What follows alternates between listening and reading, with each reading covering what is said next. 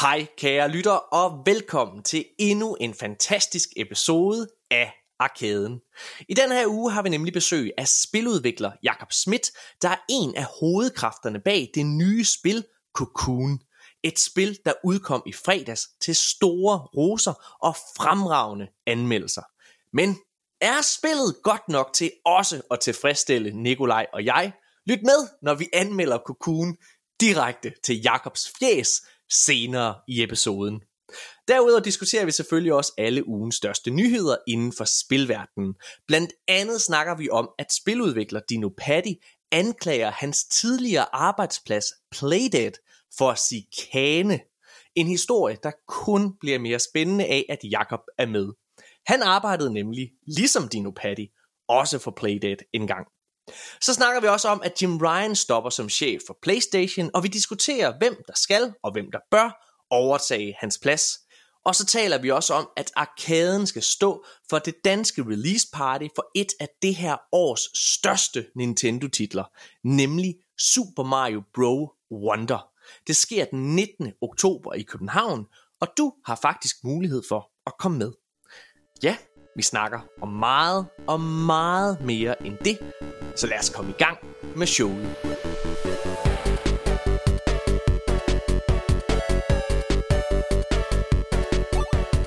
Hej alle sammen og velkommen til Arkaden episode 129. Arkaden det er en podcast, hvor hver eneste uge taler om de største og de nyeste nyheder inden for gamingverdenen. Og så er det stadigvæk Danmarks største gaming podcast. Og i dag er det en helt fantastisk episode, I skal lytte til. Det er det altid, men i dag er rigtig speciel. Fordi ikke nok med, at jeg har den fantastiske Nikolaj Jyde med. Goddag Nikolaj. Hej alle sammen. Oha. Nikolaj, øh, skal lige, lige starte. Du, mm. har, du har fået ret meget ros øh, her det sidste øh, stykke tid. Faktisk øh, via... For øh, hvem? Vi, øh, for lytterne, Nikolaj. Jeg skal ikke få noget ros fra dig. hvad, hvad siger du? Nej, der er ikke noget for mig at hente. Men øh, hvad hedder det? I, ved du, vi har, vi har en lang historik sammen. Vi har lavet podcast i en del år efterhånden. Mm. Og øh, mange af de har altid anklaget dig for at være sådan bare, du bare siger det samme som mig. Ej, det er, altså, det er så lang tid siden, den der diskur, der har kørt, hvis den overhovedet har kørt på noget tidspunkt. Men det er i hvert fald... Så er det en, du har skabt, Morten. Jamen, det er muligt. Men ved du hvad, det er slut nu, Nikolaj. Fordi at folk har rost dig for vores... Uh, det er fucking slut, hvad snakker om. Hvad hedder det? Folk har rost Efter anmeldelsen af, af Cyberpunk, som vi lavede uh, i går, så... ja, foregår. Ja, så er den, så er det, ja, i forgår, så er den ja. vist uh, blevet meget til jorden. Ja, du har fået rigtig meget ros. Der er vildt mange, der har skrevet ind og sagt, hvor er det bare fedt, Nikolaj, han bare kyrer igen, mand, og sådan noget der. Åh, oh, crazy. Vi skal faktisk anmelde et oh, andet spil i dag. Det skal vi. Øh, det spil, der hedder øh, Cocoon. Og øh, det er rigtig interessant, fordi at øh, ikke nok med, at vi skal sidde og snakke om Cocoon, så har vi fandme en af dem, der har lavet spillet med. Goddag, Jakob Schmidt. Hej. det er mig, der er Jacob, ja. ja for, Jakob, prøv at høre lad, lad os lade være at downplay det her. Det her det er kæmpestort. Hold kæft, hvor er det fedt at have dig med. det, vi er helt at køre. Jakob, øh, du er, ja, hvad er din titel på øh, Geometric, øh, Geometric Interactive? Uh, ja, altså jeg, jeg jo har været med til at starte firmaet, så jeg er vel uh, co-founder, som man siger, sammen med Jeppe Carlsen. Ja. Og, så, uh, og så har jeg jo så uh, været sådan lidt en, en uh, alt muligt mand under øh, produktionen af Cocoon, så jeg har lavet programmering, og jeg har lavet musik, og jeg har været øh, audio director, og ja. det er mega fedt.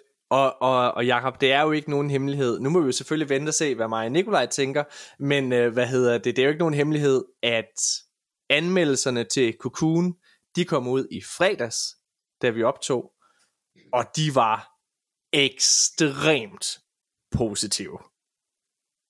Hvordan, hvordan, hvordan har man det sådan, når det er, at du ved, titaller og nitaller bare bliver slynget ud til højre og venstre af, af verdens spilanmeldere? Altså, det er jo, det, det er jo en fantastisk følelse. Vi, vi, vi har jo virkelig, øh, vi har investeret efterhånden en del år i det her projekt, og vi er så øh, vi, vi, vi er sådan lidt nogle øh, panittengrøn typer. Så, altså, al, vi går så meget op i, at alting skal være præcis som det skal være, og så, Og så har vi jo så bare sådan håbet, åh, jeg håber altså virkelig, folk også bare kan lide det. Fordi det er jo en ting, at vi kan lide det, men øh, at, at anmelderne også kan lide det, og spillerne kan lide det, det, er jo, det kan man jo ikke vide. Har I, ja. øh, har I nået at få øh, tilbagemeldinger fra, fra andre end, hvad hedder det, end bare spilanmeldere? Ja, øh, vi har, vi har fået sådan lidt øh, nogle forskellige på, på Twitter og sådan noget, som har, har kommet med nogle, sådan nogle forskellige ting. Der er blandt andet noget, der har nogle sådan nogle øh, analyser, der har gjort mig meget glad med hensyn til musikken og sådan noget. Det er altid godt at høre, at der er nogen, der lægger mærke til, til musikken. Og, Hvor, ja. og, og altså det der, det, der er interessant ved, øh, ved det her spil, det er jo, at det er jo, det er jo, sådan, det er jo, det er jo et indie-spil. Der er, jeg, jeg spurgte lige herinde, vi startede med optagen, hvor, hvor mange mennesker er I egentlig? Og du sagde, I har været sådan en ni stykker på det cirka, for, øh, på, på den her udvikling. Det er jo et lille hold, må man sige. Og normalt i sådan nogle øh, hvad kan man sige, når man sidder og hører på de store AAA-spil, som, hvad ved jeg, The Last of Us og Red Dead Redemption og sådan nogle ting.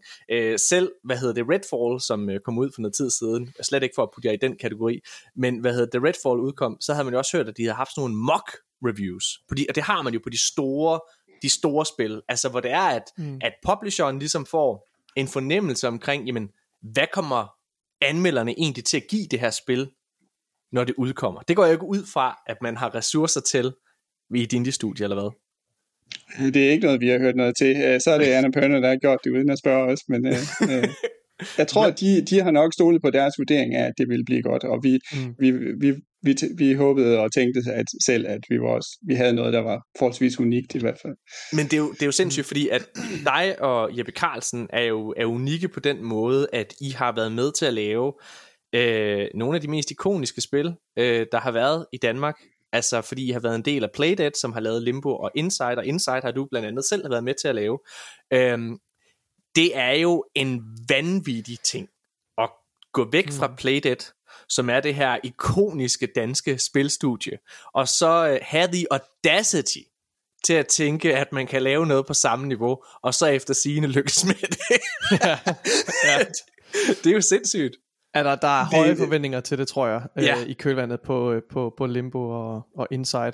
Og det er jo en sammenligning, I også selv inviterer til, ikke også? Altså, når man, altså man, man fortæller jo glædeligt, at man har arbejdet for, øh, for Playdead, ikke også, og medstiftet. Så ja, høje forventninger. Men, øh... og, og den der Audacity, den er specielt øh, unik, fordi at Jeppe og mig, vi begge to er fra Nordjylland, og det, det er jo altså ikke, okay. det, det er jo ikke meningen, man skal være så, så Lad så frem i skoene. Nej.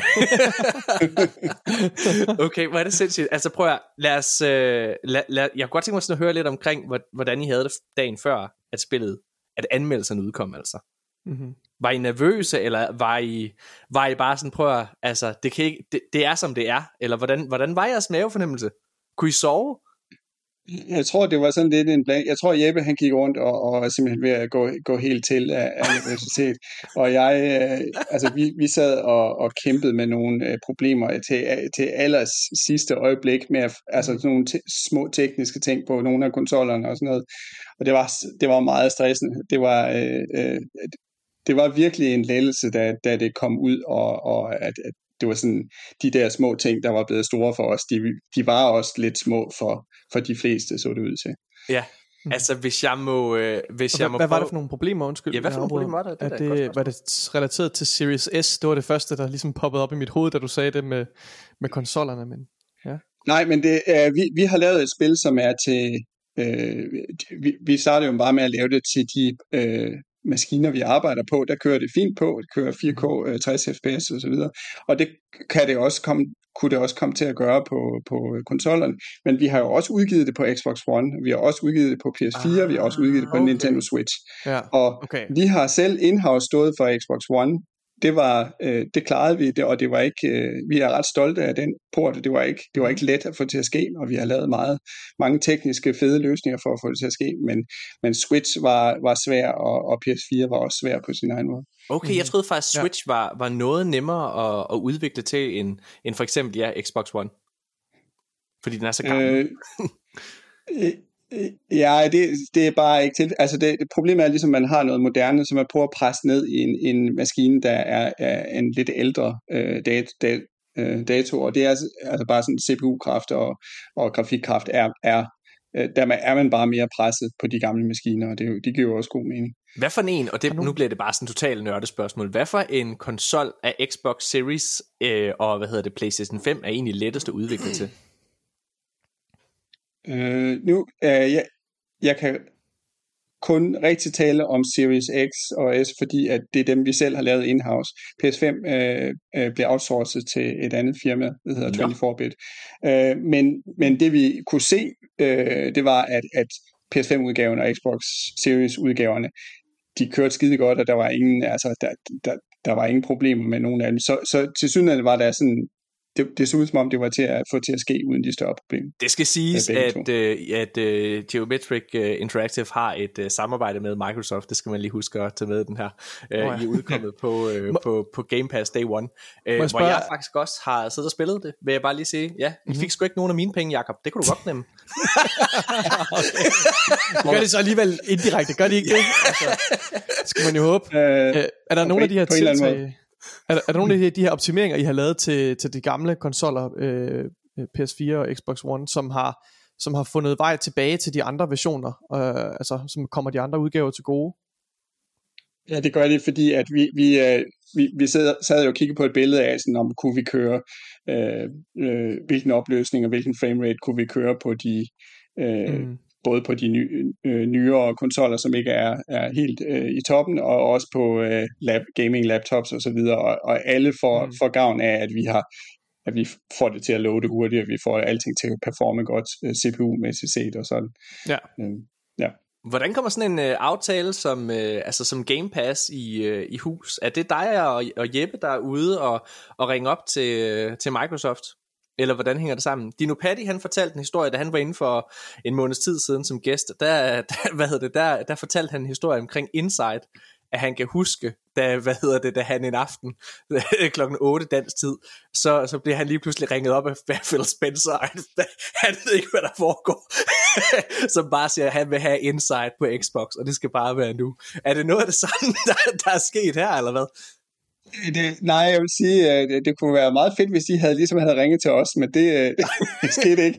uh, altså, vi, vi, vi var ude og, og prøve at snakke med, med øh, folk, der kunne putte penge i os, øh, investorer, publisher og sådan noget, og, og øh, jeg vil sige, vi, vi snakkede med alle dem, vi overhovedet kunne komme til. Uh, øh, Jeppe og jeg er sådan lidt, lidt øh, øh, generte, og det er ikke sådan så let for os at gå ud og ja, vi nordjyder ikke, vi går ud og, og skal sælge os selv på den måde, det er svært.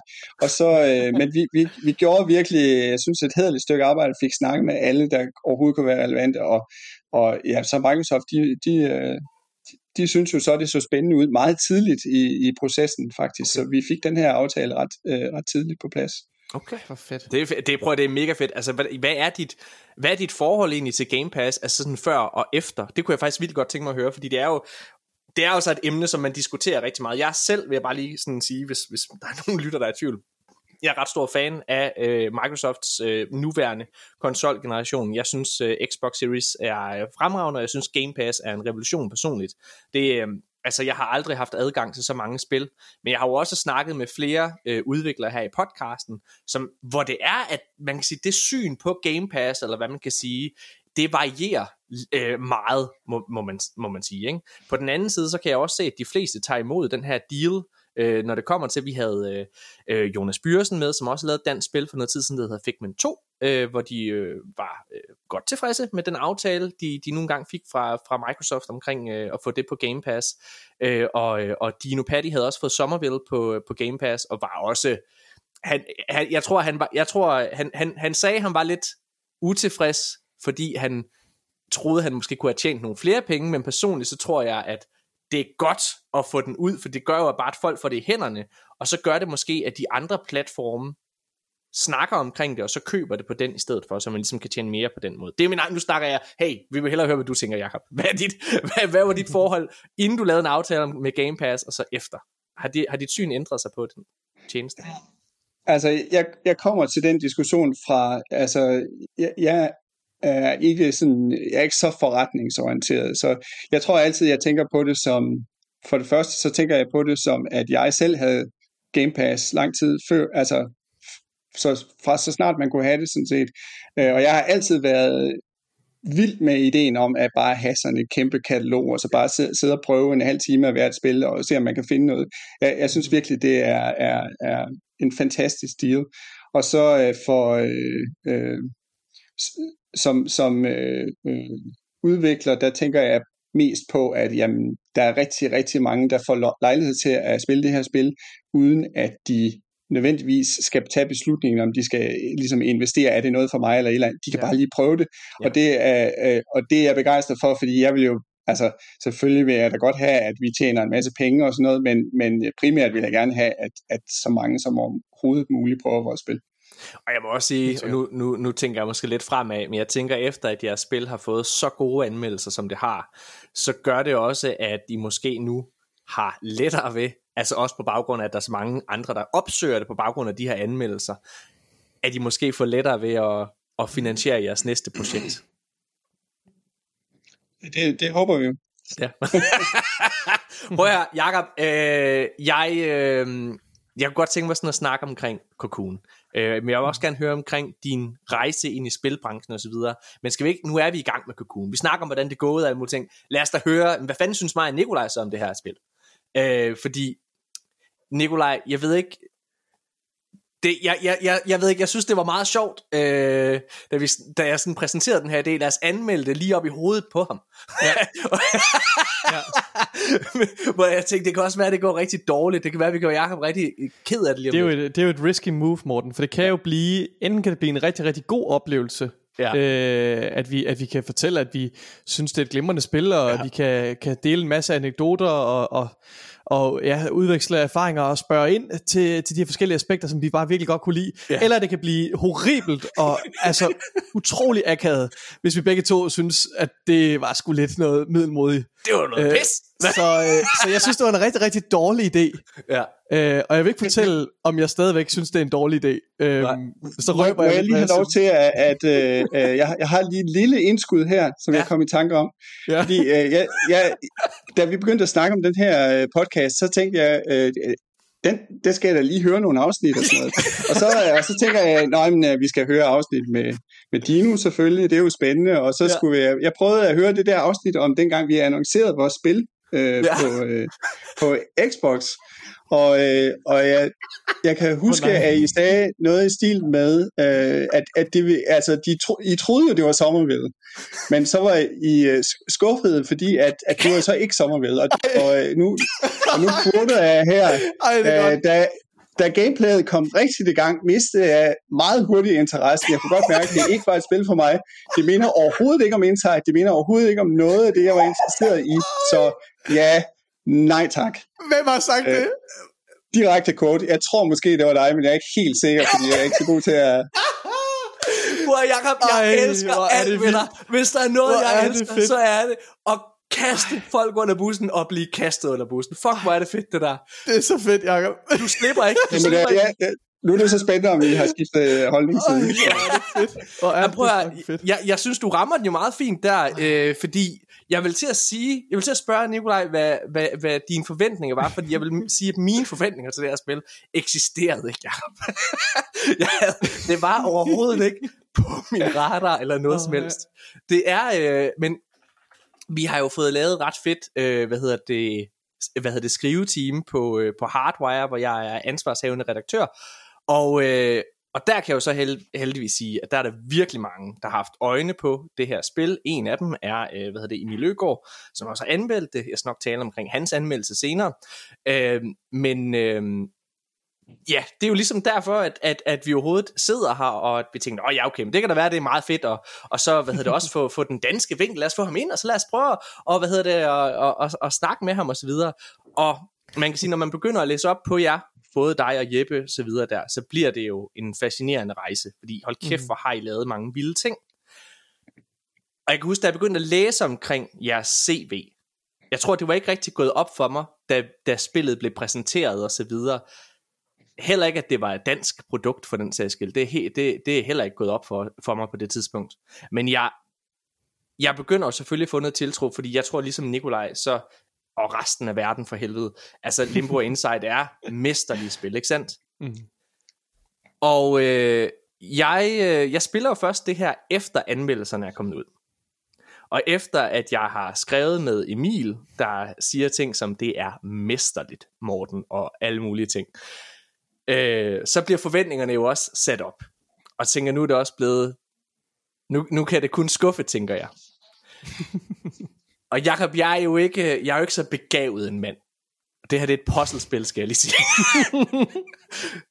jeg vil også sige, Jacob, jeg har ikke fået det gennemført. Ikke fordi jeg ikke vil, men simpelthen fordi jeg sidder fast.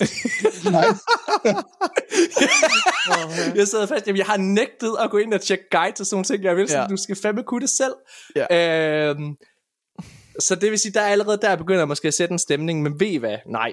Jeg, jeg, jeg, jeg, vil ikke engang, jeg vil ikke engang sugarcoat Jeg kan virkelig godt lide det her spil. Hold kæft, for kan jeg godt lide det her spil. Jeg har siddet... Først så sad jeg herinde på mit kontor og sad og spillede det, og så tog jeg det ned i går til det store fjernsyn og sad med min kone og sad og spillede det sammen og prøvede at regne det ud og sådan nogle ting. Det er en af de mest magiske oplevelser, jeg har haft, når det kommer til sådan noget. Til, til, altså det, det, det er som om, at det har nogle af de bedste elementer fra Limbo og Inside. Det har en helt mm. altså det har jo en langt mere farverig, kan man kalde det, art direction end de to tidligere projekter. Øh, men, men det føles på en og samme tid genkendeligt og fuldstændig nyt, synes jeg. Altså det, jeg, jeg, jeg, jeg ved ikke Nikolaj, hvordan, nu rappler jeg jo bare, hvordan, hvad, hvad var dine øh, forventninger til det her spil? Altså, jeg kan i hvert fald ikke genkende, nu ved jeg ikke, om det, nu, jeg er i tvivl om det, om det er mig, der sagde det. Jeg tror, det, det, skal nok, det skal nok passe, at det var mig. Øh, men jeg kan i hvert fald ikke genkende de forventninger op til, at jeg spillede Cocoon, for det er ligesom dig, Morten, så blev jeg selvfølgelig også øh, flyttet af, at, at anmeldelserne kom ud og var ret positive. Ja. Øhm, så det, det justerede selvfølgelig mine forventninger. Øh, så, så, men jeg var heller ikke, jeg tænkte ikke, okay, det her, det, hvad hedder det, det kommer til at, at fuldstændig at blæse benene væk under mig. Men jeg var faktisk også lidt i kølvandet på øh, Planet of Lana og Somerville, som er to spil, vi har fået i år, som jo lidt er, er inden for samme genre. Så de, de spil efterlod mig, øh, jeg vil sige, ikke fordi jeg ikke var begejstret for dem, men, men jeg, var, jeg havde måske en trang til mere altså de gjorde ikke helt det samme for mig, som, som, uh, som Playdeads titler gjorde, og, og af den årsag var jeg faktisk tilbage for at spille Limbo og gennemføre det for ja. nogle måneder siden, eller i sidste måned tror jeg faktisk det var, og så ville jeg også have gennemført Inside, men det nåede jeg så ikke inden. Øhm, men uh, ja, jeg er glad for at kunne sige, at jeg er meget, meget, meget begejstret for Cocoon. Jeg ja. synes, det er et fabelagtigt spil. Og jeg synes netop, at sammenligningen med Inside og Limbo, for jeg synes faktisk, det når samme niveau, hvis ikke ja. højere. Ja, og det gør det, fordi at de, andre, altså de elementer, de grafiske elementer, som du allerede har nævnt, Morten, graphical design, sound design ja. i det her spil, ja. og animationer, når alle de ting arbejder sammen, og det hele bare går op i en, en højere enhed. Altså jeg tror, jeg tror sådan, det, hvad skal man sige, det faglige niveau, niveauet på alle ja. de her kategorier er bare tårnhøjt. Altså, ja. igen, animationerne super flotte, stilen, den her organiske sci-fi stil, super interessant, og det er ikke rigtig noget, man sådan har set før. Øhm, sådan materialerne øh, lagde jeg mærke til også, altså sådan, der er mange farver, mange refleksioner, som gør, at billedet bare ser lækkert ud, og farverne de popper virkelig. Og så altså musikken, altså, og sounddesign og animationer på døre, der åbner sig, og ja. når, når din karakter interagerer med, med omgivelserne. Altså igen, jeg har nævnt, jeg har nævnt al, altså næsten alle hovedpælene øh, på nær en, og det er den bedste, og det er puzzles. De ja. her puzzles i det her spil er også fuldstændig fabelagtige. Og, og jeg, så synes, jeg, bare, jeg synes ligesom dig, Morten, at de her spil er ret svære. Og, men helt seriøst, koden til at, at nyde de her spil, det er, at man skal bare blive stedig og sige, jeg skal igennem det. Fordi ja. ellers så berøver du dig selv for den der glæde, man får ved, når man rent faktisk klarer de her puzzles. Det er noget helt seriøst. Og, og, og, jeg, det, mener, det og jeg, jeg fik det her igen og igen og igen. Ja. Jeg synes, det var så godt. Lad mig, lad mig lige bryde ind på den der, Nikolaj, for jeg er mm. så enig med det, du siger. Og mm. kære lytter, det her, det er, altså, I kender os. Vi er 100% ærlig lige nu, mig Nicolai. Det er ikke noget bare, vi siger. Jeg ville have synes, det var hysterisk morsomt at sidde og svine det her spil Jeg skulle lige til at sige, det, det, vil du sikkert, det, du sikkert synes om. det vil jeg elske. Hvad hedder det? Men nej, helt seriøst. Oh. Det er så fucking magisk, det her spil. Det er, jeg tror, genistregen ved det her, det er simpliciteten ved det.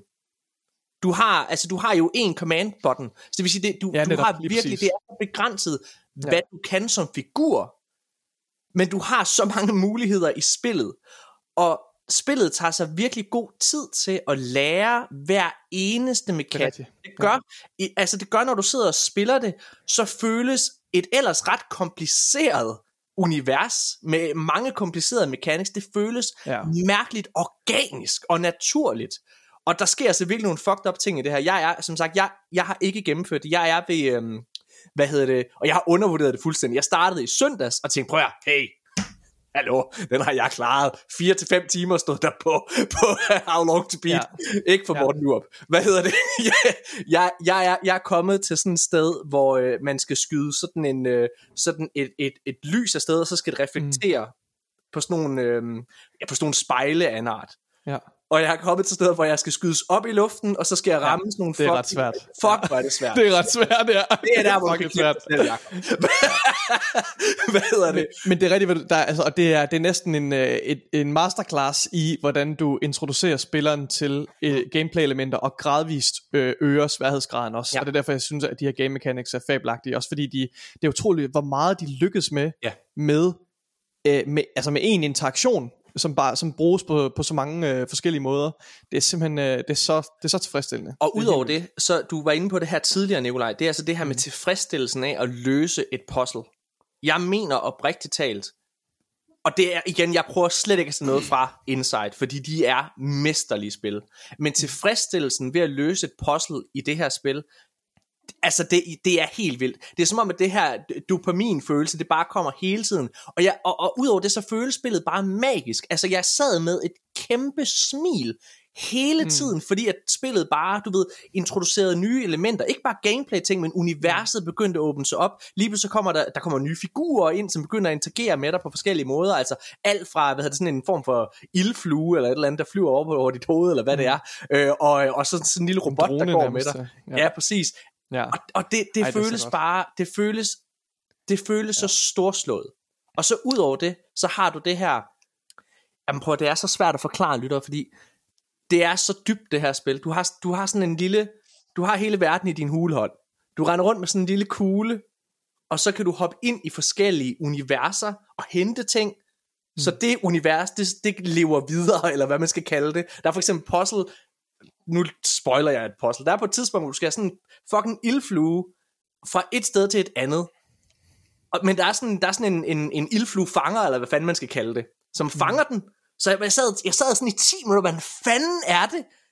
Og så ja. kan jeg måske bare tage den her ildflue ind i den anden verden, låse den fast der, ja, kom over Ej, til den var, anden side, Ej, det var, det og så, så hente den her ildflue igen, og fuck ja, om jeg kan det, og det er løsningen på det, det er... Ej jeg sad fast, det her spil. Jeg sad fast det samme sted, og jeg sagde, ja. okay, det her det kan man ikke løse. Ej, det, det sjove er, fordi jeg når faktisk flere gange, og mens jeg spiller det her, at tænke, jeg har ødelagt spillet. Ja. Jeg, jeg, har gjort, jeg har gjort noget, som udviklerne ikke har, har tænkt over.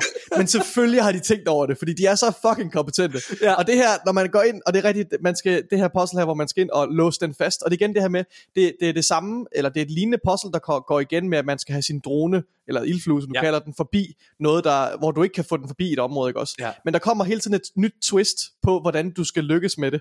Og det er rigtigt, det var, det, jeg sad også fast der, da det gik, endelig gik op for mig, ja. hvordan det var, man skulle. Det var det, var det bedste. Det er virkelig, ja.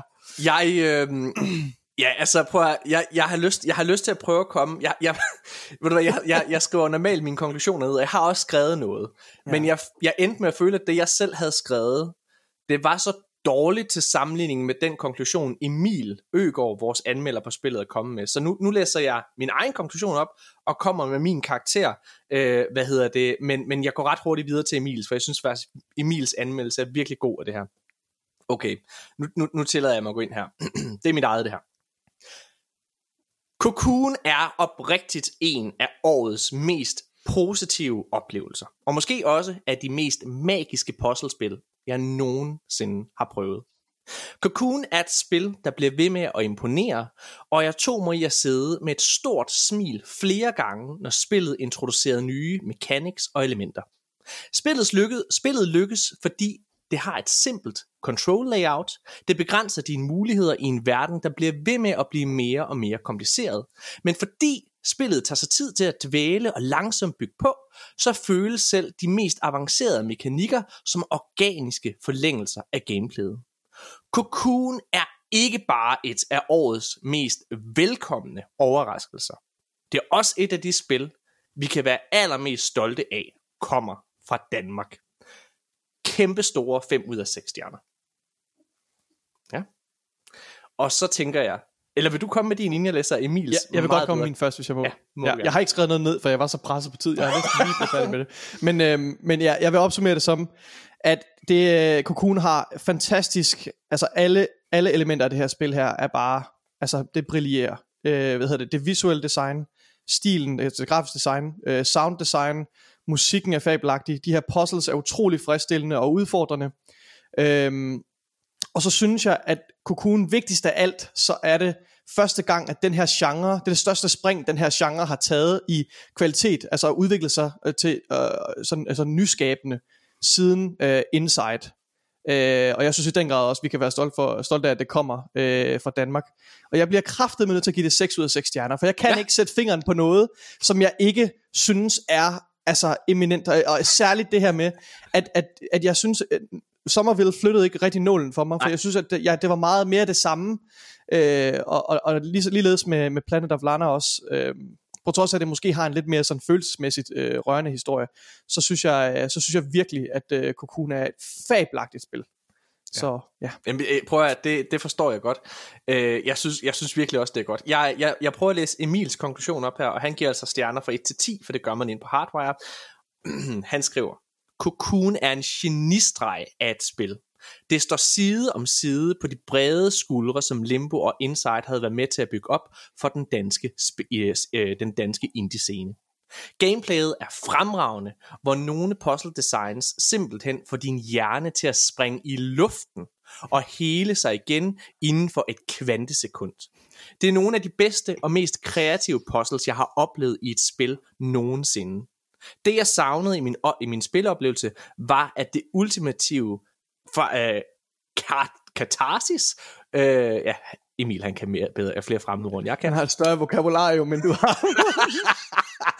det, det jeg savnede... Jeg, jeg googler det. det jeg savnede ved spiloplevelse var, det ultimative katarsis kom fra en bosskamp, hvilket spillet egentlig også har lidt op til. Men det skal lige, men det skal ikke tage æren fra den fine slutning, vi fik i stedet. Der manglede bare et eller andet, der væltede mig ned af kontorstolen. Artstylen og lyddesignet sidder lige i skabet.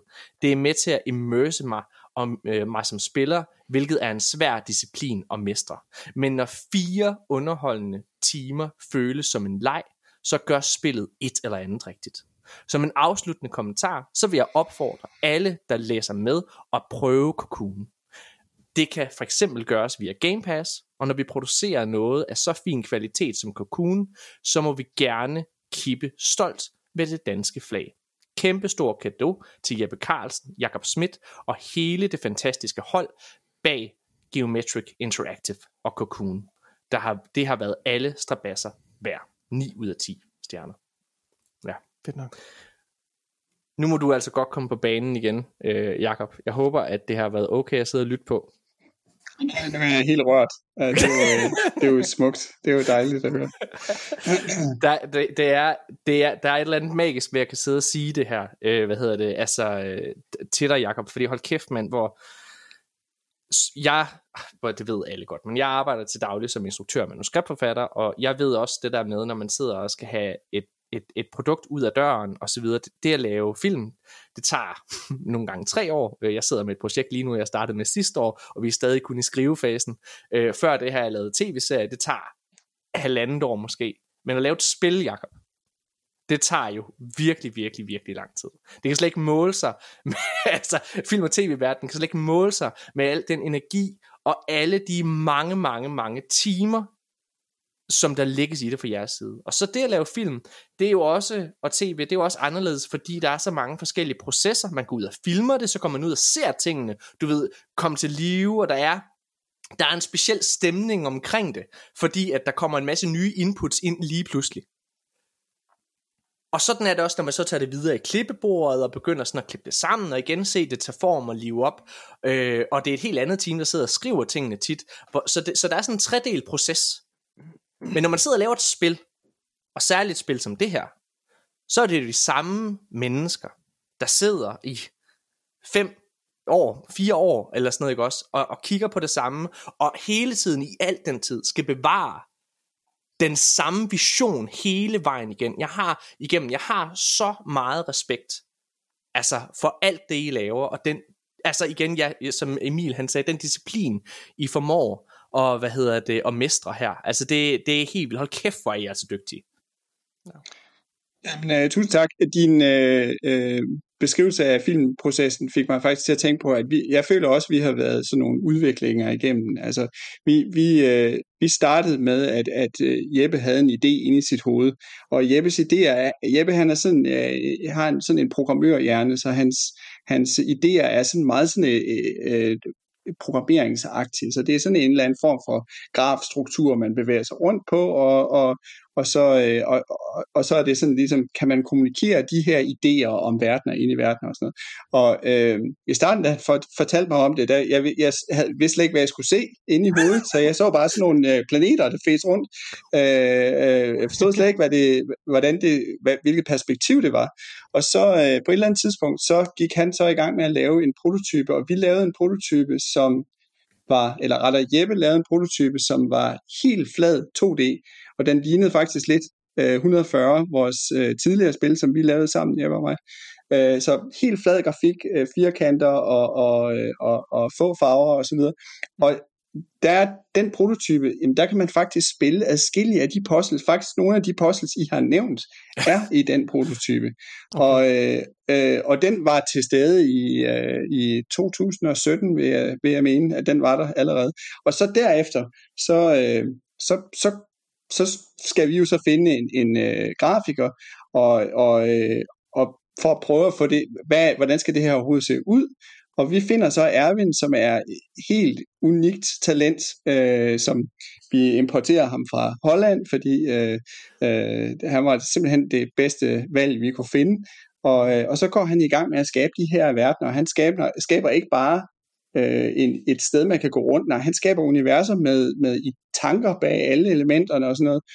Øh, og, og, og samtidig sidder jeg på at finde ud af, jamen, hvordan skal lyden hænge sammen, og hvad, hvad er det overhovedet for et lydunivers, vi er i, og sådan noget. Så jeg, jeg føler egentlig også, at vi har været sådan nogle stadier igennem, hvor, øh, og, og, og det, øh, et, vigtigt stadie, der kommer hen mod slutningen, eller i hvert fald tættere på slutningen, det er, når vi begynder at spilteste. Det har selvfølgelig været spiltestet hele vejen igennem, men når vi har et spil, som er sådan, ligner det, som I har spillet, og vi så får spiltester ind, hvordan reagerer de på det og sådan noget. Mm. Og det er også en, en, det er jo utrolig vigtigt for vores måde at tænke på det hele på, det er at se, hvordan reagerer de, hvad ser de, og hvad, hvilken oplevelse har de af verdener i verden og sådan noget. Er det overhovedet, har de overhovedet samme billede i hovedet, som vi har? Fordi vi forklarer det jo ikke for dem. Vi, de bliver bare nødt til bare at altså, opleve det. Mm. Ja, så, altså, ja. Ja, prøv, prøv, prøv, prøv lige at fortælle mig en lille bitte smule omkring, hvad, hvad, hvis du skal prøve at forklare historien i det her. Nu har jeg jo ikke fået slutningen endnu, men min, min oplevelse er, at man sidder jo og spiller som den her lille bille af en art, øh, som, øh, som løber rundt, og noget, det, er noget, jeg slet ikke kom ind på, da vi, sådan, da vi anmeldte øh, spillet lige før, Nikolaj. Men noget af det, jeg også er meget fascineret over, hvor gode I er til at lykkes med, det er, at på trods af, at spillet er hvad kan man sige, øh, relativt i går så en kort for, for folk, der er klogere end jeg er i hvert fald, øh, så, øh, så, så, så er det et spil, som meget hurtigt rykker grafisk setting. Så man bliver hele mhm. tiden stimuleret visuelt på nye og interessante måder.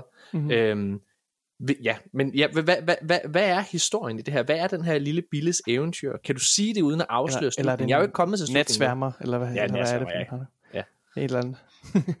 Sommerfugl. Ja, ja, jeg vil... Øh, øh, jeg vil ikke fortælle jer, hvad hele historien er, fordi jeg tror, en vigtig del af oplevelsen har øh, efter vores mening altid været, at folk skal lave deres egen historie ind i deres hoveder, ja. og de skal øh, tage det information, vi giver dem, som er baseret på noget konkret, som vi har tænkt, og så selv gøre det færdigt. Og det, øh, det er så noget, som jeg øh, altid selv har været meget stor fan af, altså sådan et spil som Another World, for eksempel det gamle spil, øh, hvor at, øh, du bliver kastet ind i den her historie, der er ikke nogen, der siger noget, du må selv øh, du må selv finde ud af, hvad det er, du synes, der foregår. Og jeg synes, det, det er øh, mere spændende, end at vi kommer ud og siger, nu skal I høre, det er sådan her, det er. Øh, ja. Fedt. Mm-hmm. Prøv at, Jacob, lad os, øh, lad os prøve at høre, hvem fanden du er. Må, må, jeg spørge, må, jeg, må jeg stille et spørgsmål mere om, ja, om Cocoon, hvordan landede I på den her den visuelle stil, altså det her sci-fi, om man skal kalde det sådan noget organisk sci-fi Jo, det synes jeg er stil. en god måde at beskrive det på. Ja. Øh, så øh, vi vi var ude og lede efter den her grafiker, og vi, vi fik sådan en liste af folk, som vi kiggede på. Øh, vi havde en amerikansk øh, kilde, som vi samarbejdede med, som ligesom havde de her forskellige folk. Så fandt vi så, vi, vi sad og kiggede på nogle forskellige, de så fede ud alle sammen, og så så vi Ervins hjemmeside, som havde de her små, han havde lavet sådan nogle små øer i sådan noget low poly design, mm. som havde, øh, det var små landskaber med planteliv og dyreliv på, og de var alle mm. sammen unikke. Og jeg, jeg kiggede på det der og tænkte, det her det er fuldstændig perfekt til det, som Jeppe har inde i hovedet. Altså det, den her, de her små verdener, som alle sammen er unikke, og som er lavet tydeligvis med kærlighed af den her øh, øh, person. Så det tænkte vi, okay, det er fedt, han kan lave små verdener, han kan lave biomer, eller hvad man siger. Mm. Og så, øh, det vi så ikke vidste, det var, at øh, Erwin han er også øh, stor fan af øh, horror og sci-fi uh-huh. og øh, ja. alien og alt det her og, og det, det, faktisk, det kan nærmest ikke blive, øh, blive uhyggeligt nok. Altså de Nej. ting, han har, øh, han snakker om nogle gange, hvad, hvad det egentlig er, vi ser, jamen det, det er helt øh, fucked up, men øh, han, øh, han, han, han får det ud på skærmen, og det er smukt. Og så stiller vi ikke spørgsmålstegn til, hvad, hvordan øh, processen var med at lave det er de sjovt, her. Det er sjovt, du siger det, fordi ting. der ligger en underliggende, når man sidder og spiller det her spil. Det, ja, der, jamen det er, det, er, det, er, det er et meget altså, jeg vil ikke kalde det sødt spil, fordi det, altså, det er ikke fordi, at det, jeg synes, jo, der er et par søde små væsener, altså for eksempel den her ildflue, som jeg snakkede om før, den her lille robot, du render rundt med, de er jo meget søde, øh, men det hele er meget sådan finurligt, altså det er sådan meget farverigt, og man føler sig meget velkommen i det, hvis det giver mening, når man sidder og spiller det.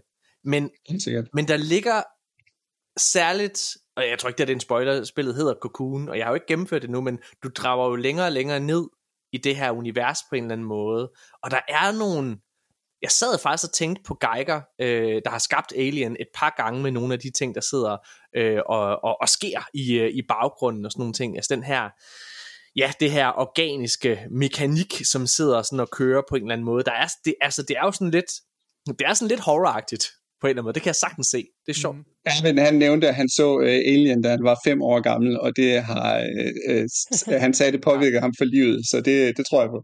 Det kan jeg jo, uh, nu, nu fortæller en historie, som Nikolaj han har hørt alt for mange gange, og lytterne også, men det har du ikke, Jakob, og derfor skal du også, uh, derfor skal Tager du straffes. igen. Tager vi den igen, du! hvad hedder det? Jeg så også Alien alt for tidligt. Jeg så da jeg var 6 år gammel, og uh, hvad hedder det? Alien har sjovt nok også påvirket mig helt vildt meget. Altså sådan, du ved, når jeg, når jeg har mareridt, jeg er 34 år i dag, og selv den dag i dag, når jeg har mareridt, så drømmer jeg stadigvæk om aliens. Det er hver eneste gang, sådan har det været siden dengang. Og det er, jeg elsker alien-filmene, de er så fucking fede. Men det er, det er kommet dertil, hvor når jeg så har et mareridt, så fordi, at jeg har drømt det i så mange år, så er jeg bevidst om, at det er et mareridt på en eller anden måde. Nå, du drømmer bare.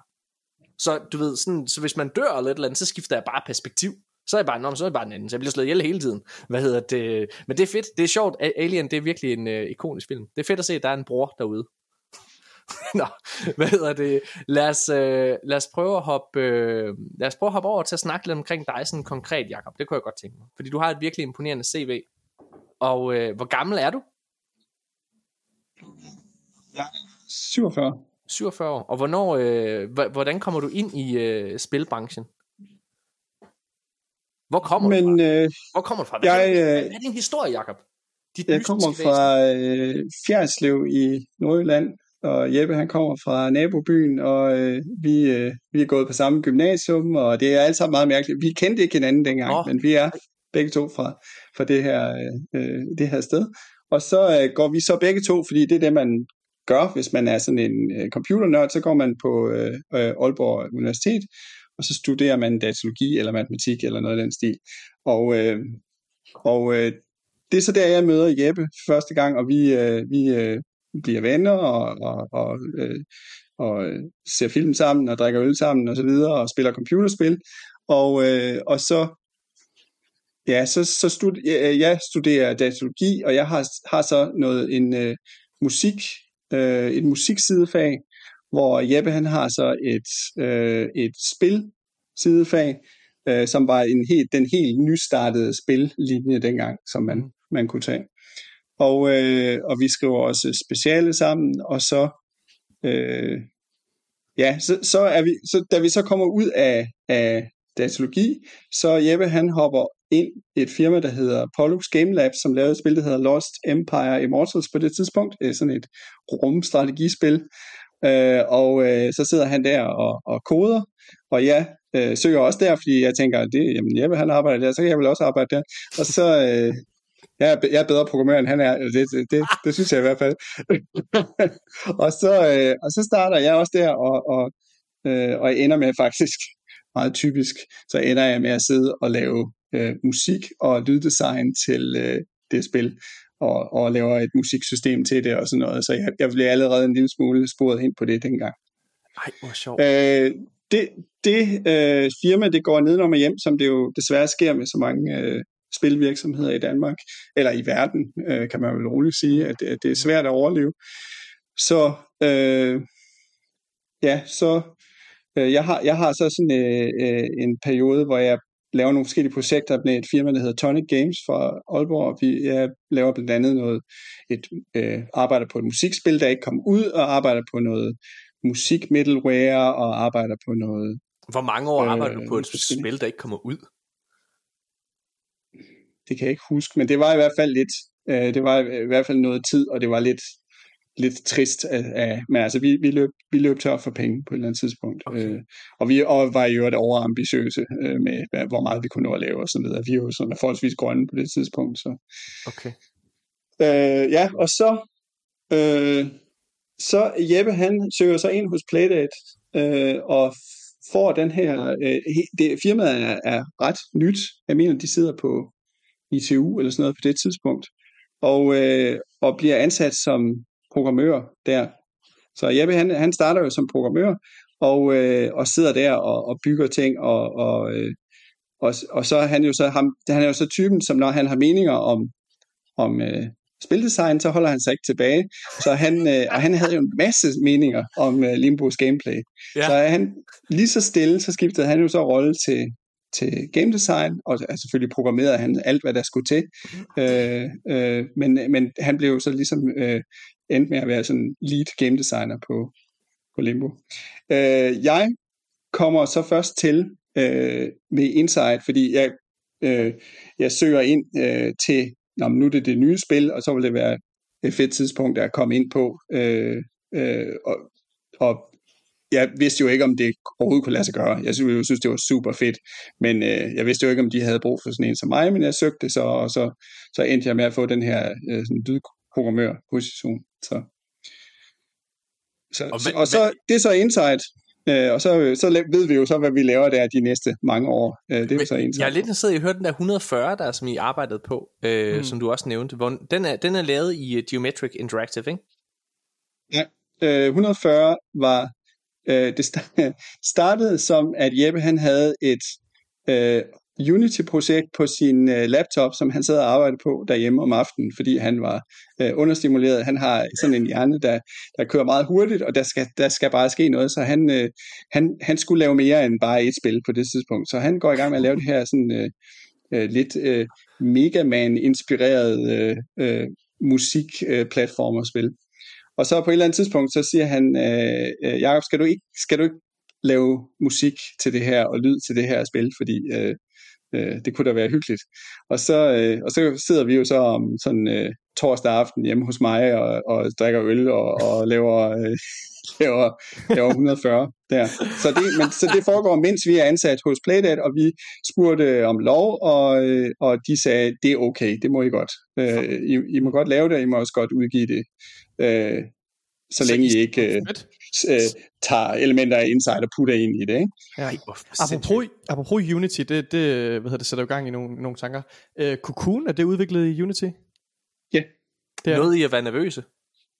Louis Poppy? Øh, hvis, jeg, hvis, jeg, hvis lytterne ikke ved det, så vil jeg bare lige sige, at der har lige været en kæmpe, kæmpe, kæmpe stor kontrovers med Unity, fordi de øh, annoncerede, at de ville øh, begynde at tage penge for, øh, hvad hedder det, efter, jeg tror det var 200.000 downloads af et spil, så ville de begynde at tage en stor pris. Der var rigtig mange spiludviklere derude og være desperate og sagde, men altså hvis det her det sker, fordi der er jo ting som for eksempel Game Pass, som ret hurtigt kan sætte gang i 200.000 øh, øh, downloads. Øh, altså nogen der sagde, prøv at, hvis det det sker, så går vi konkurs. Var I øh, nogle af dem, der var bange lige der?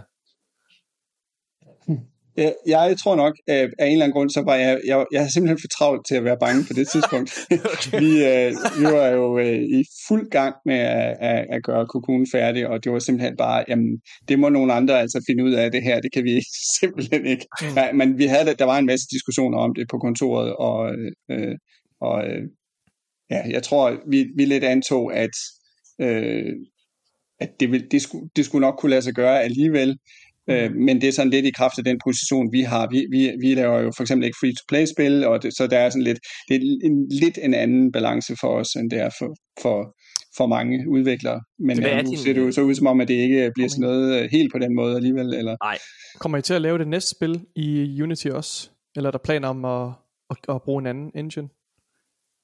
Øh, vi har ikke nuværende nogen planer om at skifte. Vi er, vi, vi er forholdsvis gode til at bruge Unity, så vi vil selvfølgelig ønske, at vi kan blive ved med at bruge det. Øh, ja, vi har, ikke sådan, vi har ikke sådan snakket meget konkret om at skifte i hvert fald. Nej, okay. Det er fordi, vi har jo diskuteret her i podcasten efter alle de her ting, om en spiludvikler ville ture og satse på, på, på Unity efter, hele, øh, efter alle de her ting, fordi det er jo altså, man kan jo ikke lade være med at sidde og, og, og være nervøs. Altså, hvis sådan en, en melding her kan komme fra den ene dag til den anden, uden nogen som helst, og jeg er med på, nu er det, lø, nu er det lykkedes, og alt ser ud til at være løst igen. Men det er jo kun fordi, at hele nettet og samtlige udviklere på en eller anden måde i kor er, er gået imod, ikke også? Altså, hvis der ikke havde været så stort et backlash, så, så var de jo nok kørt igennem med det.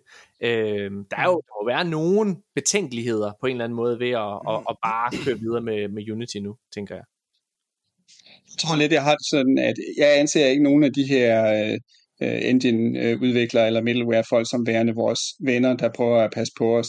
Jeg, jeg ser dem som uh, uh, nogle, sådan, man kan sige sådan lidt nogle modstandere i systemet, som vi prøver at, at, at, at finde ud af, jamen er det her, er det her en OK uh, deal for os, og kan, kan det lade sig gøre. Og jeg, jeg er ikke lojal mod Unity overhovedet. Jeg ville skifte, hvis vi havde et, øh, et godt alternativ lige nu.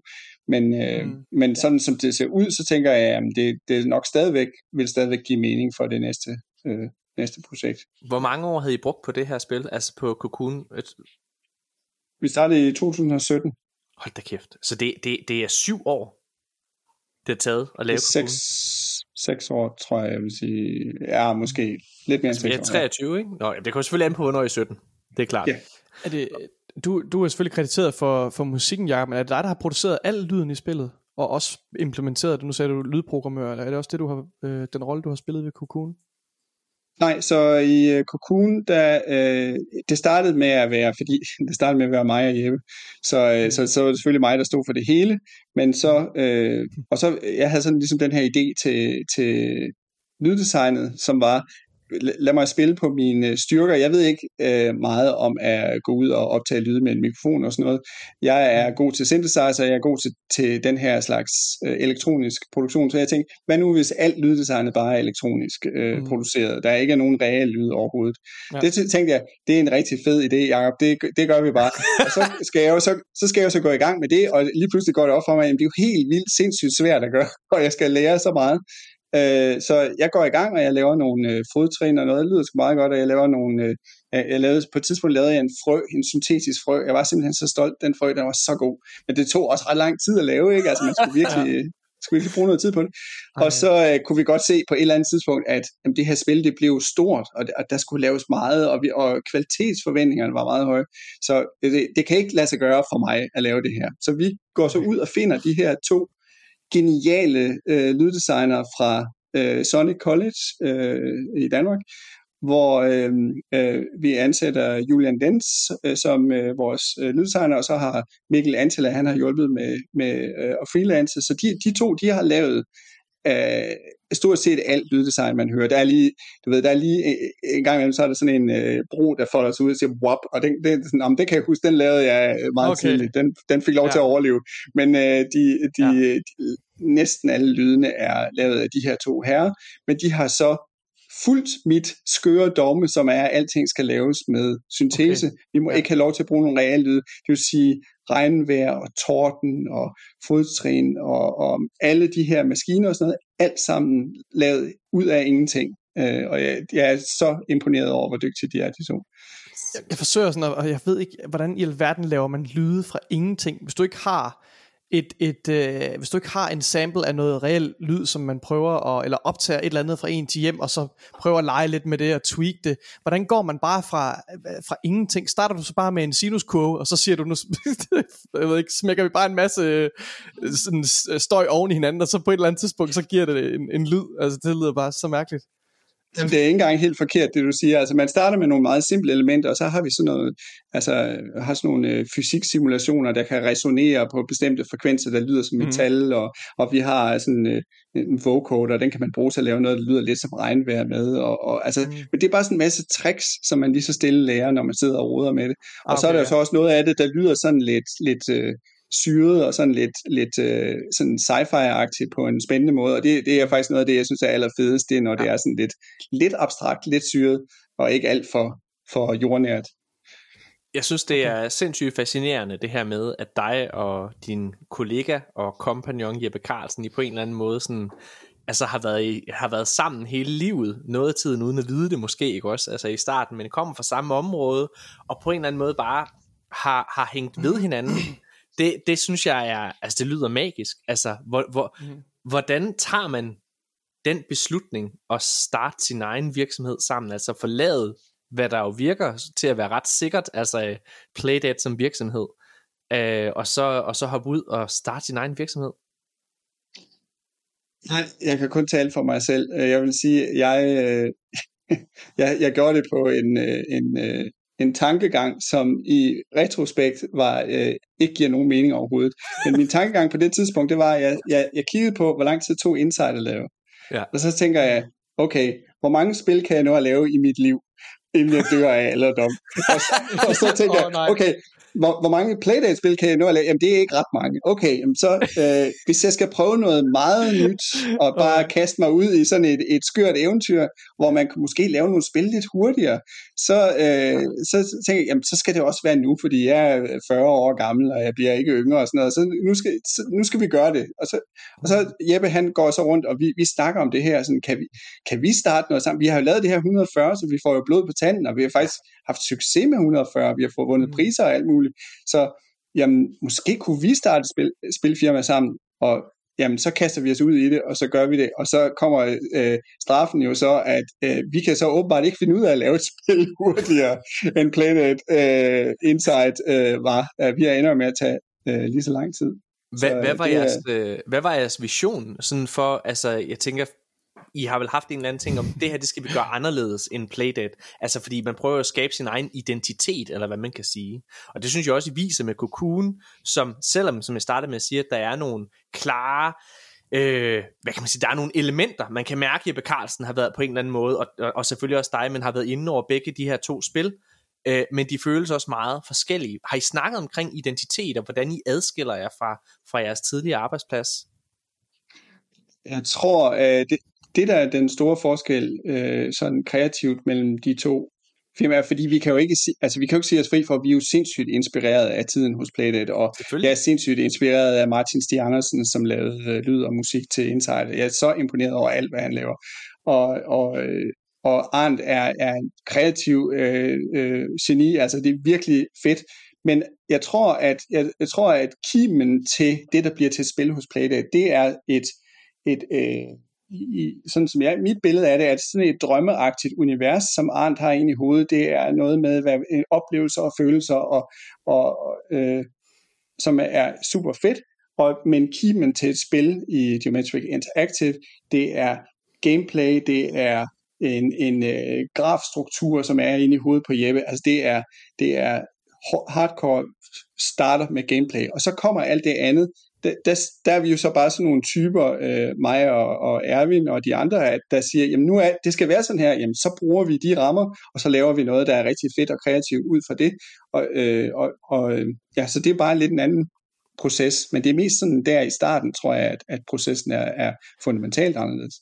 Var det, var, var det, må jeg, ja, selvfølgelig, Nicolaj. Jeg, jeg, jeg, jeg, jeg er bare bange for, at vi glemmer at spørge ind til det her, men det er jo en af de ting, der virkelig springer i øjnene på en med, med, sådan, øh, med det visuelle design og animationerne i det her spil her.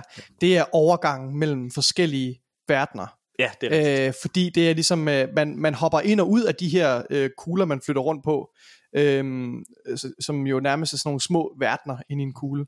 Og så øh, spillerens perspektiv, kameraperspektivet ændrer sig sådan meget øjeblikkeligt, så det ser ud som om man sådan, ja, zoomer ind på en lille verden, eller omvendt zoomer ud til en større verden, samtidig med at ens karakter laver sådan en, øh, hvad hedder det, laver sådan en, et, et, et, et ja, dykker ned i, i kuglen. Altså det er virkelig imponerende sådan en animation, med, hvor lang tid har det taget at realisere det, og hvor mange iterationer har der været af lige præcis den der overgang der? Jeg tror, øh, der er et eller andet ved den overgang, hvor vi, altså vi, den har været der fra dag, dag et i spillet, ikke? Okay. så vi, vi har altid skulle have den her overgang. Mm. Men da det var Jeppes uh, 2D-grafik, uh, så var det jo ikke det, var ikke det mest indviklede verden at skrive sådan en uh, shader, der kunne lave en overgang fra et farveskema til et andet. Uh, og, og i starten af, af vores 3D-prototype, jamen der lavede jeg sådan noget, lidt sådan noget magtværk uh, uh, shader, som kunne, kunne, kunne der var to kameraer, der pegede på to forskellige steder, og så laver man sådan et wipe fra det ene til den anden på en helt okay. gamle måde. Okay, og, ja. uh, Øh, og så, øh, så får vi så øh, øh Mikkel Svendsen ind, som er her geniale grafikprogrammør, som også var hos øh, Playdate. Han lavede, øh, mm. han lavede blandt andet alt al vand øh, øh, grafikken i, i Playdate. Super, okay. ja. super imponerende stykke arbejde. Og øh, ham, ham får vi så ind, og så går han jo så i gang med at lave det her rigtig fede øh, warp.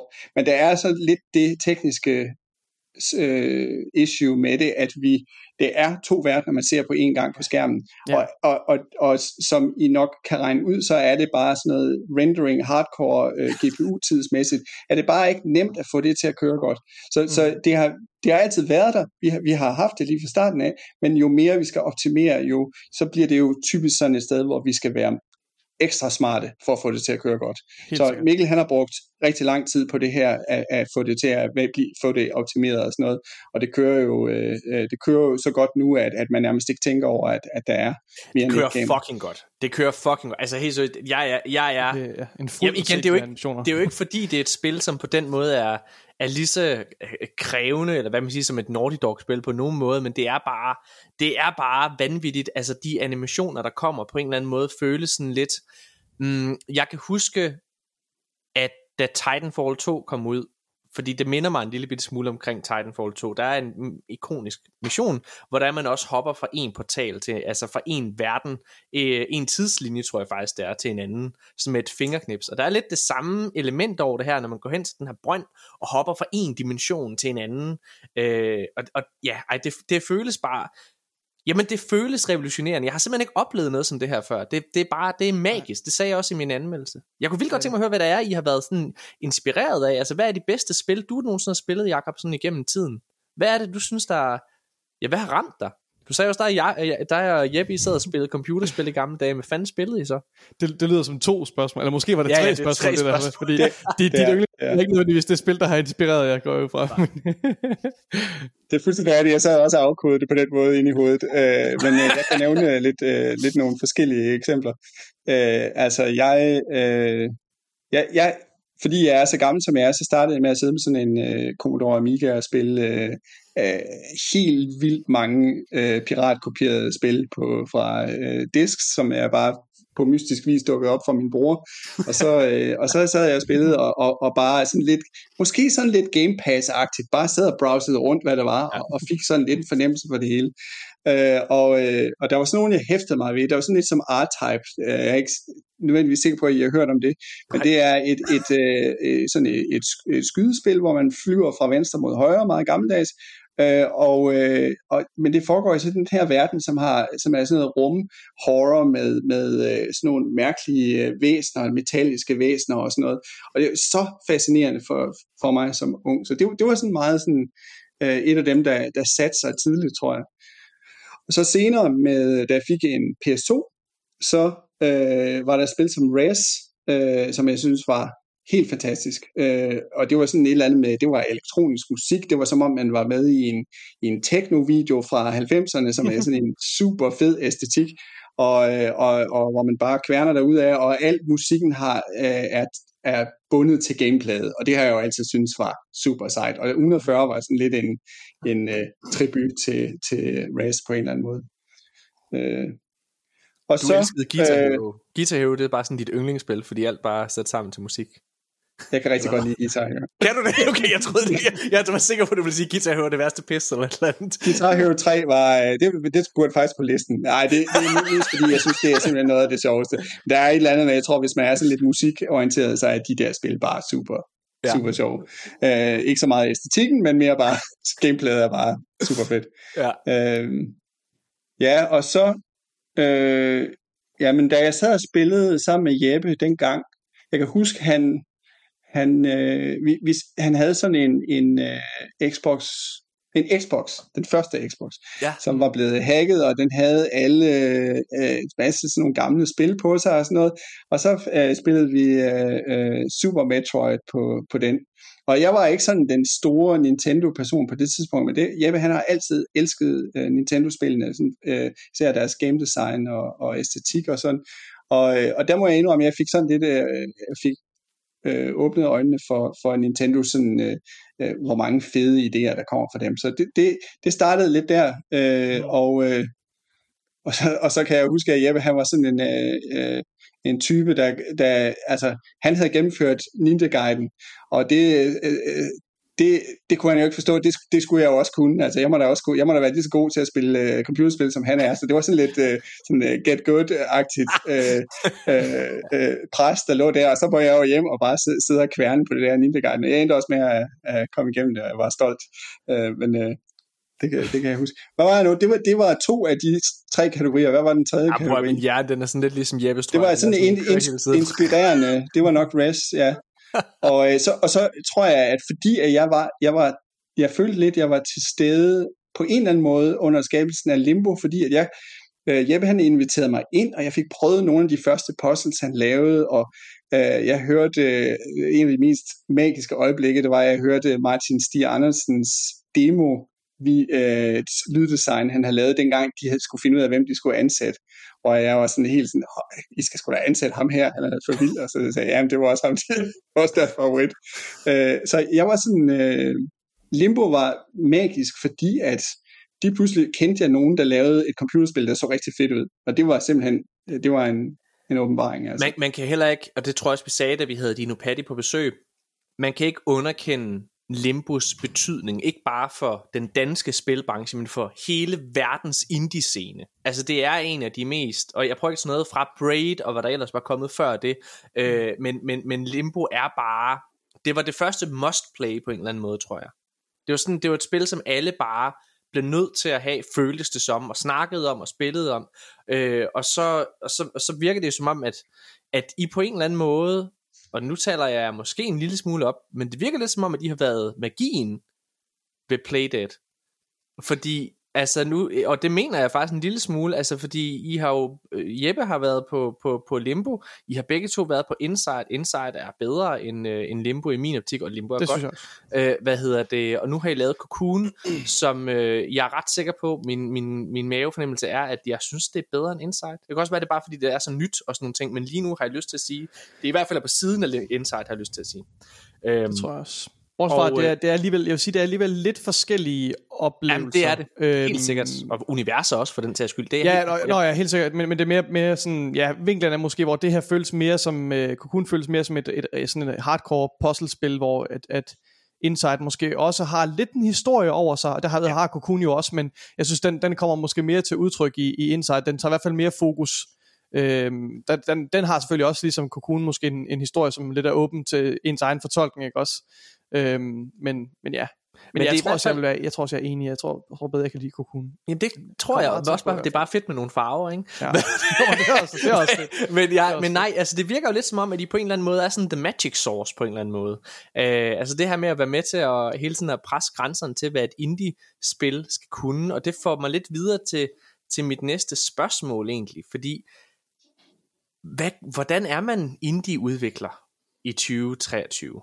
Altså, øh, hvordan fanden, hvordan skiller man sig ud? Hvordan, øh, altså, der er så mange, der i gåsøjne kan lave spil i dag, ikke også?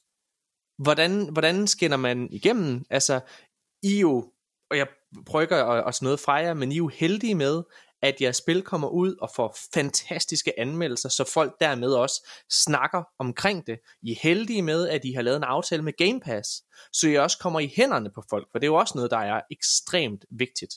Øhm, men hvordan, altså det virker bare som om, at der er så mange om budet. Hvordan er man indieudvikler i 2023, Jakob? Jeg føler, jeg føler det samme, som du føler med hensyn til, hvor mange der er om budet. Det er, øh, det er intimiderende at skulle, skulle komme ud i det her marked, hvor der er så mange. Mm. Altså det, både at, at, jeg mener jo, at, at øh, udviklingsværktøjerne har aldrig været bedre, end de er nu. Altså du kan, mm. du, du, du kan lave noget mere effektivt, end du nogensinde har kunnet. Mm. Og, øh, og det gør jo så bare, at jamen, der er flere hjerner, som kommer i gang med det her, som er øh, begavet og kreative. Så Øh, jeg tror, der er nok forskellige veje, og der er noget, der skal til, for at man kan, man kan komme... Altså, vi, vi, vi har satset på en vej, hvor vi siger, det, det vi kan, det er ikke øh, nødvendigvis at lave øh, øh, multiplayer-spil med, øh, med øh, microtransactions og sådan noget. Det er ikke, det er ikke at lave øh, øh, ting, som, som, som målretter sig mod nogle bestemte publikum, som ikke er os. Vi kan lave noget, som sådan nogen som os synes, at det noget rigtig fedt, og, og så satser vi bare på, lad der være nok af sådan nogen som os, der sætter pris på, på øh, afpudsede singleplayer-oplevelser med originale idéer i, og, og hvor, hvor der er kæle for ting, og hvor vi ikke taler ned, vi, vi taler aldrig nogensinde ned til folk. Vi, vi laver noget, som er udfordrende, og som udfordrer os, og som udfordrer andre. Og det, det er vores vej, og det er bare, jeg tror ikke, der er plads til så mange af den typer. Vi har været, som du, som du siger, vi har været heldige, fordi det er ikke nok bare at lave noget, der er rigtig godt. Man skal også være heldig at kunne få pengene til at få det til at ske. Ja. Og så er der øh, jamen, øh, andre typer af spilfirmaer, de finder andre veje, og det, det, sådan er det bare. Er det, er det rigtigt mm. uh, i forhold til, sådan, til den økonomiske del i det? Altså der er mange, der, der sådan ligesom siger, når man får lavet en aftale med, med Microsoft og med Game Pass, jamen så er man rimelig godt sat. Der, var, der har lige været en stor retssag med, hvad hedder det, Activision Blizzard, hvor vi har fået indblik så sent som i sidste uge, uh, hvor der var et kæmpe stort leak med, hvad hedder det, med Xbox. Hvad hedder det, så har man kunne se, hvad det er, at Microsoft ligesom sætter af til at betale for mange af de helt store spil for eksempel. Er det rigtigt, at da I laver en aftale med Microsoft Game Pass, hvor I tænker, vi skal nok komme igennem det her på en god måde så? Eller, eller hvordan, øh, hvordan er det, uden at sige, hvad I får og så videre selvfølgelig? Ja, ja, uden at sige, hvad vi får, så vil jeg sige, at øh, det var en lille smule anderledes for os. Øh, og ja, det, det kan sagtens være, at det er, som du siger. Men vi, vi fik fat i Microsoft ret tidligt i processen, og vi, vi havde et spil skubbet ud, som var ikke var så lang produktion og ikke var så dyr. Og, øh, og der fik vi et, et rimeligt beløb der, men det som spillet endte med at være, det voksede ud over enhver grænse. Så vi endte med, at vi ville aldrig kunne have haft penge nok til at lave spillet færdigt. Så derfor så var Annapurna, det var dem, der endte med at sige ja til at, at øh, øh dække vores øh, øh, udgifter under udviklingen. Og så, så der, hvor, hvor at, at de fleste af pengene kommer fra øh, til, til at betale øh, lønninger med. Okay, spændende. Okay, okay det, det, det er vildt interessant. Ja, det, øh, det aspekt har jeg faktisk aldrig tænkt over, at et spil jo selvfølgelig, øh, ligesom så mange andre øh, kreative øh, produkter, på en eller anden måde kan eskalere i, øh, i produktionsomkostninger. Det, øh, det, det, gør, og det gør det jo, fordi at vi ikke har, altså vi, vi, vi siger jo ikke bare, nu laver vi det her, og så er det ligegyldigt hvad, altså der, der er sådan et eller andet ved vores proces, som, hvor vi bliver sådan lidt draget med af spillet, altså vi føler at spillet, jamen det, det er bedre, hvis vi går i den her ret, det er bedre, hvis der er mm. boss fights, det er bedre, hvis der er, du ved, og, og, vi og det jeg lige, og, ja. må jeg lige sige noget, Jacob? Det er slet ikke sagt, fuck hvor er boss fightsene fede, Ja, det, Hvor er boss fightsene fucking ja. fede. Igen, jeg, jeg, jeg har jo ikke helt, øh, hvad hedder det, gennemført spillet nu. Jeg ved, jeg er i den sidste halvdel. Men der, jeg har lige gennemført den her, hvad hedder det? Jeg har lige gennemført sådan en, en boss, hvor der er, at du sådan langsomt, så, så får du lemmerne af den. Og så mm. ender den med, den ender med sådan at hoppe rundt på sådan et ben. Ja. Hvad hedder det? Og jeg kunne ikke lade være med sådan, og jeg ved ikke om det her det er intentionelt, eller hvad det er, men jeg kunne simpelthen ikke lade være med at tænke på den her gamle Monty Python sketch, med den her, med den her ridder, der bare bliver ved med at sige, jeg kan stadig slås, Nå, og så kommer ja. hen, og så hugger man armen af den. It's only a flesh wound. Ja, ja. ja. og efter den ikke er nogen, øh, ikke nogen af armen længere, jeg kan stadig, jeg sparker bare, det var lidt den samme følelse, jeg havde. Var det intentionelt? Det var ikke, øh, det var, nej, det var ikke Monty Python, det kan jeg garantere. Øh, jeg mener, at det sidste stadie, hvor den hopper rundt, den har vi øh, kærligt omtalt som styltefar i, øh, i, uh, under udvikling. Så, Men det er virkelig, fedt. Altså, det er virkelig, virkelig fede, øh, hvad hedder det, ja. boss fights. Øhm, den danske... Og igen, altså undskyld, jeg vil bare lige sige, det, det her, du har stadig kun en, altså en, en knap, du er til at interagere med, og det er også, der er også, øh, ja, det er, er det også, øh, er det, er det, hvad hedder det, styltefar-bossen, hvor man også har øh, sådan øh, en, jeg ved ikke, om man skal kalde det, en spejling af sig selv, der ligesom er i, i ja, det, som er, ja, det er den før den. Det er den, det er den, den boss, der kommer ja. før den også. Det synes jeg den også er, er virkelig sjovt, ja. uh, sjovt ja. puzzle. Igen, som, som tvinger en, man skal, lige, uh, man skal lige prøve det et par gange til, og så ja. slår det klik med hjernen. Ligesom at, ligesom at lære at cykle på en eller anden måde, så, så begynder det, så lykkes det bare. Og jeg synes, uh, jamen, det er virkelig, det er sådan hjernegymnastik, de her uh, puzzles, og altså alt det også, uh, hvad hedder det, boss fights, det er bare, ja, super godt. Det er magisk. Uh, altså, hvordan... Uh, hvis jeg må prøve at tage den lidt over sådan i det bredere perspektiv, nu snakker vi lidt omkring det der med at være, hvad kan man sige, være, øh, være indie-udvikler. Jeg, jeg, vil, jeg, må gerne, jeg vil faktisk gerne lige kommentere på noget, du sagde der, det var det der med, at I insisterede lidt på at lave, lave indhold på den gammeldags måde, altså og ikke jagte den her multiplayer-trend, som der har været de sidste mange år. Det vil jeg bare lige sige, det tror jeg er det helt rigtige at gøre. Fordi jeg, jeg, jeg, jeg tror, at det vi kommer til at se de næste mange år, vi skal faktisk snakke en lille bit smule om det senere, med, øh, med nogle, øh, hvad kan man sige, nogle multiplayer-spil, der bliver lukket ned. Men jeg tror, at vi, hvis vi snakker om en, en branche, hvor der er alt for mange indie-udviklere derude, der prøver at slå igennem, så er der i hvert fald også alt for mange Game as a Service titler derude, der prøver at slå igennem. Og faktum er bare, at der er ikke plads til dem alle sammen. Og det er rigtigt, at den den, der rammer Fortnite-produktet, den, der rammer de der Game as a Service ting, de skal nok, altså prøv de kommer til at tjene sig fucking mange penge. Men dem, der ikke gør, de slår sig, og de kommer til at slå sig rigtig, rigtig hårdt. Jeg er jo af den oplevelse og opfattelse, at Sony er på vej den vej, fordi de har gang i rigtig, rigtig mange Game as a Service titler, og det virker som om, at det ikke, altså hele markedet er begyndt sådan lidt at sige fra over for det.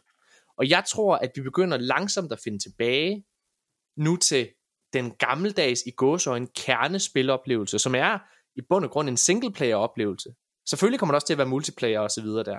Men, men når man sidder og kigger på, hvad der klarer sig godt i år, for eksempel, af, af store øh, spiludgivelser, det er Hogwarts Legacy, det er altså et singleplayer-spil. Det er Jedi Survivor, det er Dead Space remaket, det er Resident Evil 4 remaket, det er Zelda, det er Starfield senest. Det er altså, det er altså ikke store PvP eller hvad hedder det, øh, hvad kan man sige, store, store games service titler. Det er gammeldags spil på mange måder. Og der tror jeg på en eller anden måde, at jeres spil, det er måske også derfor, det føles så friskt. Nu snakker vi omkring det her med, hvorfor det, altså det bare føles så bedre end Inside, men det er måske, det føles som en kærkommende oplevelse på en eller anden måde. Det føles som, det, det føles bare som om, at ja, her er der nemlig et spil, der ikke prøver at være mere end et virkelig godt spil. Det var også derfor Zelda var så fantastisk. Der må jeg også sidde og kigge på nogle af de puzzles, der er i det spil, ikke også? Med misundelse, fordi jeg vil så sige, de burde kigge misundeligt på jer nogle gange med, med, med nogle den her idé i righed, I har her. Men, men det er virkelig bare, det er fedt, man bliver respekteret. Og jeg tror, nu havde vi jo som sagt Dino Patty, og vi kommer også til at snakke om ham lidt senere. Vi havde med ind, han er jo en af dem, der lige nu jagter indie PvP-scenen og Game as a Service-scenen. Der han har oprettet øh, det her øh, studie, der hedder Coherence, øh, som, øh, som jeg også tror, jamen det er spændende. Og jeg tror højere grad på, at en indie-platform kan, måske kan blive en succes, når det kommer til det her Game as a Service, fordi udgifterne ikke er de samme som en kæmpestor AAA. Men jeg tror simpelthen, at jeg tror også, det er risikabelt samtidig. Det tror jeg altså. Okay, fedt nok. Uh, skal, vi, øh, skal vi holde en øh, lille pause? Og så øh, hvad hedder det begynde at snakke omkring øh, spilnyheder generelt sammen med, med Jakob. Øh, og inden vi gør det hvis man har fået én ting ud af samtalen vi har nu så er det at man virkelig virkelig ikke skal snyde sig selv. Man skal skynde sig ud. Og det mener jeg faktisk. Skynd jer ud og prøv Cocoon. For fuck's sake hvor er det et fedt spil. Det er altså virkelig, virkelig en positiv overraskelse. Og så prøv lige at tænke på, det her det er altså et dansk produkt. Ja. der, der, hvordan er det egentlig, Jacob, at vi bare sådan kommer og siger, det er, nej, det er ikke jer, der har lavet det, det er Danmark. Det er Danmark, der har lavet det her. ja, det er os alle sammen. ja, det er fint nok. Det kan vi godt. Det kan vi godt leve med. yes. Fedt. Det er lige så meget mig. det vil jeg godt lige til. Nej, okay. Prøv at vi tilbage lige efter det her, så skal vi snakke en masse spilnyheder. Fuck, hvor for arkaden har det vigtigste altid været at støtte og samle det danske gamingfællesskab. Danmark er nemlig fuld af masser af andre spilinteresserede, og hvis du mangler et fællesskab med mennesker, der har samme passion som dig, så vil vi gerne anbefale følgende grupper på Facebook. For Playstation interesserede, så tjek det danske Playstation Forum, Playstation Danmark, Playstation 5 Danmark eller Playstation for voksne. Er du Xbox-spiller, så tjek det danske Xbox Forum eller Xbox Danmark ud. Spiller du på Nintendo, så tjek det danske Nintendo Forum eller Nintendo Talk-gruppen ud. Og hvis du spiller på PC, så få dig en konsol. Nej, jeg laver sjov. Så tjek det danske PC-forum ud. For gaming generelt, så tjek danske gamere og det danske gaming forum ud. Og der er helt sikkert nogen, jeg ikke har opdaget, men tag del i det danske gaming fællesskab, det vil du ikke fortryde. Og noget du heller ikke vil fortryde, det er at lytte til resten af den her episode. Ja, mine damer og herrer, så er vi tilbage igen, og øh, nu skal vi altså i gang med det. Vi skal til at snakke om alle de helt store nyheder, som er i den her uge. Men Nikolaj, jeg synes, vi lige skal dvæle og annoncere, ikke mindst, en stor nyhed i vores verden. Så det har jo været en begivenhedsrig, øh, et par begivenhedsrige måneder for arkaden, fordi vi har fået den størrelse, vi har, vi har overtaget hardwire, og hvad hedder det, er generelt bare, så kører det skide godt for os. Og jeg kan huske, at da vi annoncerede, at vi overtog Hardwire, øh, og hvad kan man sige, at vores folk begyndte at komme derind, og vi begyndte at sætte en ny strategi, og, og så videre, så sagde jeg, at øh, vi havde nogle andre spændende ting i støbeskeen, som vi ikke helt kunne sige endnu. Mm-hmm.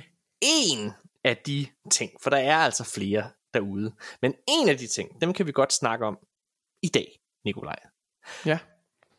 Folk skal sætte kryds i kalenderen den 19. oktober. Torsdag den 19. oktober fra 19 til 22. Fordi der skal man enten til at komme til København. Vi skal til København, Nikolaj. Eller også så, mm. hvad hedder det, skal man, øh, i hvert fald, hvis man er i København, så skal man kigge forbi det, der hedder Enigma Museet. Og hvorfor skal man det? Det skal man, fordi vi arkaden, har kraftet med fået den fantastiske ære og store opgave at stå og afholde en release party for Nintendos næste store spil, Super Mario Bros. Wonder. Og mhm. øh, da vi fik det tilbud om at stå for det, så kan jeg slet ikke fortælle dig, hvor stolt jeg var, Nikolaj, fordi så tænkte jeg, God damn it, we made it! Nintendo vil os gerne! Fuck yes, baby! Stopper her. Stopper på toppen. nej, nej, nej. Forhåbentlig så, forhåbentlig så bliver det en kæmpe stor succes. Øh, ja. Hvad skal der ske til det her, øh, hvad hedder det, til den her begivenhed? Jamen, udover at vi selvfølgelig skal fejre, øh, hvad hedder det, Nintendo og Super Mario, så, øh, og Super Mario udkommer altså sådan ved midnat, så kan man faktisk prøve Super Mario Bros. Wonder før tid ude til det her event. Man øh, kan komme og se os lave et live show, Nikolaj. Ja. Og så kan man opleve mig og Jørgen Bjørn være værter, konferenciere og kalde det, hvad man vil til det her event også. Øh, og så laver vi et, øh, vi laver et live show. Vi kommer til at have kendte gæster med. Jeg har allerede booket nogen.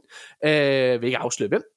Mm. Allerede booket nogle kendte gæster, som vi kommer til at have til det her. Vi kommer til at have sådan en quiz, en super meget inspireret quiz, som øh, publikum også kommer til at kunne være øh, en del af. Hvad hedder det? Vi har faktisk, altså prøv at, det, jeg har ikke lavet så meget af det her. Jeg, jeg, jeg, jeg har givet øh, opgaven videre til, faktisk til Jørgen Bjørns kæreste, hvad hedder det, som hedder, som hedder Christina, som øh, har stået for eventplanlægning, og hun har gjort det fremragende. Men det kommer til at være mega fedt. Der kommer til at være alle mulige Super Mario inspirerede ting. Vi kommer til at have Super, inspireret, Super Mario inspireret mad.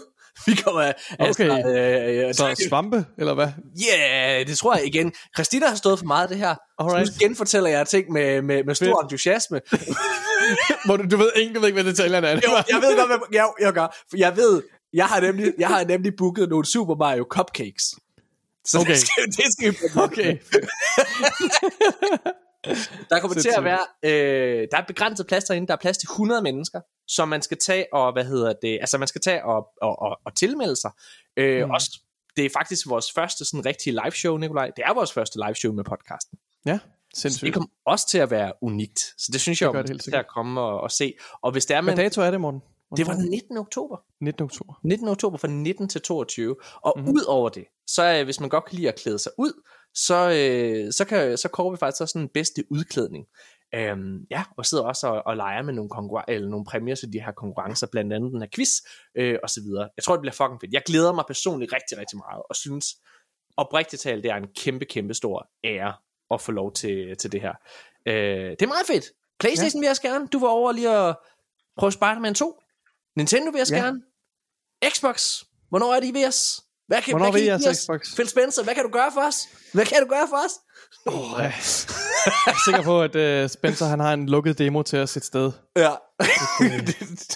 ja. Prøv at høre. Sony har, Sony har sat barn højt, så de har meget at leve op til. Men ja. uh, det er jeg sikker på, at I godt kan, Phil Spencer. Vi har faktisk, øh, vi har, jeg, jeg har haft Spider-Man 2 i en uge nu, Nikolaj. Mm-hmm. Og jeg har, ikke, øh, jeg har ikke spillet det endnu. Nej. Ja, Nå. der har været så meget andet, så øh, ja, ja, det er crazy, men jeg glæder mig til det, og vi kommer til at anmelde det. Du havde også muligheden for at anmelde Spider-Man 2, Nikolaj. Ja, ja. Men jeg, jeg, kan, jeg kan simpelthen det billet videre til en anden. Ja. Øh, jeg vil rigtig gerne med til London og, og, og, og opleve alt det. og snakke med Joe Jeg ikke at følge det, følge det til dørs. Nej, det gider du ikke, det Nej, det gider han fandme ikke. Hvad fanden er det for noget? Nej, det, det handler altså om, at jeg ikke har, jeg har ikke haft tid, øh, og jeg har ikke spillet det første Spider-Man-spil, så jeg synes, det er lidt ærgerligt. Øh, jeg synes, det giver bedre mening, hvis der er nogle andre, som sidder og virkelig brænder for det, øh, at de så kan, kan give sig gas med det. Jeg er meget mere, jeg er mere simpel mand. Jeg kan godt lide Assassin's Creed. Men det har vi så ikke fået koder til. Hey, det har vi ikke fået okay, koder til. Hvad skal ja, ja, det? det? Det følger vi op på i næste uge. Jeg sidder lige nu og spiller Gran Turismo også. Øh, Nej, du spiller ikke Gran Turismo, du spiller Forza. Nej, sludvold, jeg spiller Forza, det er ja, rigtigt. det er rigtigt. Oh, det, kommer. Det, er, det, er en du... brøler, det er en brøler af, af astronomiske oh, proportioner, det der. Der har dig ja. og Jørgen Bjørn faktisk en, øh, en anmeldelse af det, øh, sammen med vores øh, skribent Michael Engelbrecht i, øh, det er korrekt. forhåbentlig i næste uge, øh, ja. eller på søndag. Måske, ja. Vi optager på torsdag, har Jørgen sagt. Ja, torsdag. Ja, det er korrekt. Fedt. Nå, prøv at høre. Uh, Spider-Man, det kommer til at være Mikkel Jule Gregersen, David Daville mm. og mig, der sidder og laver den. Mikkel, han er kæmpe Spider-Man-fan. Er du Spider-Man-fan, Jacob? Er han det? Nå. Ja. Jacob? Jeg kan godt lide, uh, jeg kan godt lide Spider-Man, og jeg spillede Miles Morales-spillet, jeg synes, det var rigtig fedt. Okay. Hvad er sådan, hvis du sådan skal over i AAA-arenaen, hvad er så det største og det bedste AAA-spil, du mm. har spillet? Øh, det største og det bedste. Eller bare det, det bedste. Okay, det bedste. øh, jeg, jeg, øh, jeg synes, jeg ved ikke, om det er AAA. Det kan godt være, det ikke er. Men set med mine øjne, så ligner Returnal et AAA-spil. Og jeg synes, synes simpelthen, det var super fedt. Øh, super fed oplevelse. Jeg ved ikke, om det er kontroversielt at sige her på podcasten, men ja, det, det er et af mine øh, yndlingsspil. Det, jeg gav det to ud af seks stjerner. Uh. Gjorde du det? okay. Ej, jeg tror, jeg gav det tre. Jeg tror, Mikkel faktisk gav det to ud af seks stjerner. Der er mange, der elsker det. Jeg anerkender det fuldt ud. Jeg synes simpelthen, det var for svært, Jacob. Jeg, jeg elskede rigtig, rigtig meget ved det, og jeg synes, atmosfæren og sådan nogle ting var, var cool, men jeg synes, jeg synes det var lidt kedeligt at spille. Og lidt, ja, ja, det må jeg sgu indrømme. Desværre. Hvorfor er det, du ikke kan lide The Last of Us? Kan du ikke lide at have det fedt? Jeg kan godt lide The Last of Us. Jeg synes også, det er fedt. Og deres, øh, øh, jeg synes, det er et af de få spil, hvor jeg synes, øh, dialogen fungerer rigtig godt. Jeg synes, de fleste spil er de, irriterer dialogen mig, men i The Last of Us fungerer det, og det er dejligt at se. Det kan der meget, gøre. meget enig. Og det er selvfølgelig toeren, der er bedst. Lad os, hvad hedder det? Lad os prøve at gå, øh, gå videre og, øh, og snakke omkring nogle af alle de her nyheder. Vi bliver måske sådan en lille bitte smule i, øh, i dit hjemland. Hvad hedder det? Fordi prøv at høre her, Nikolaj, jeg har tidligere sagt, øh, at vi har et fucking vildt skriverhold her på, øh, på Hardwire. Ja. Øh, og øh, vi har faktisk lavet en, øh, en ret fed artikel. Det er faktisk sjovt nok Emil Øgaard, som også lavede anmeldelsen af, hvad hedder det, øh, af Cocoon, som, øh, som har lavet det her. Han, øh, han skrev inde i vores øh, fælles gruppe i lørdags, fordi Dino Patti, som vi har omtalt et par, par gange efterhånden, han skrev noget ret crazy på mm-hmm. Twitter.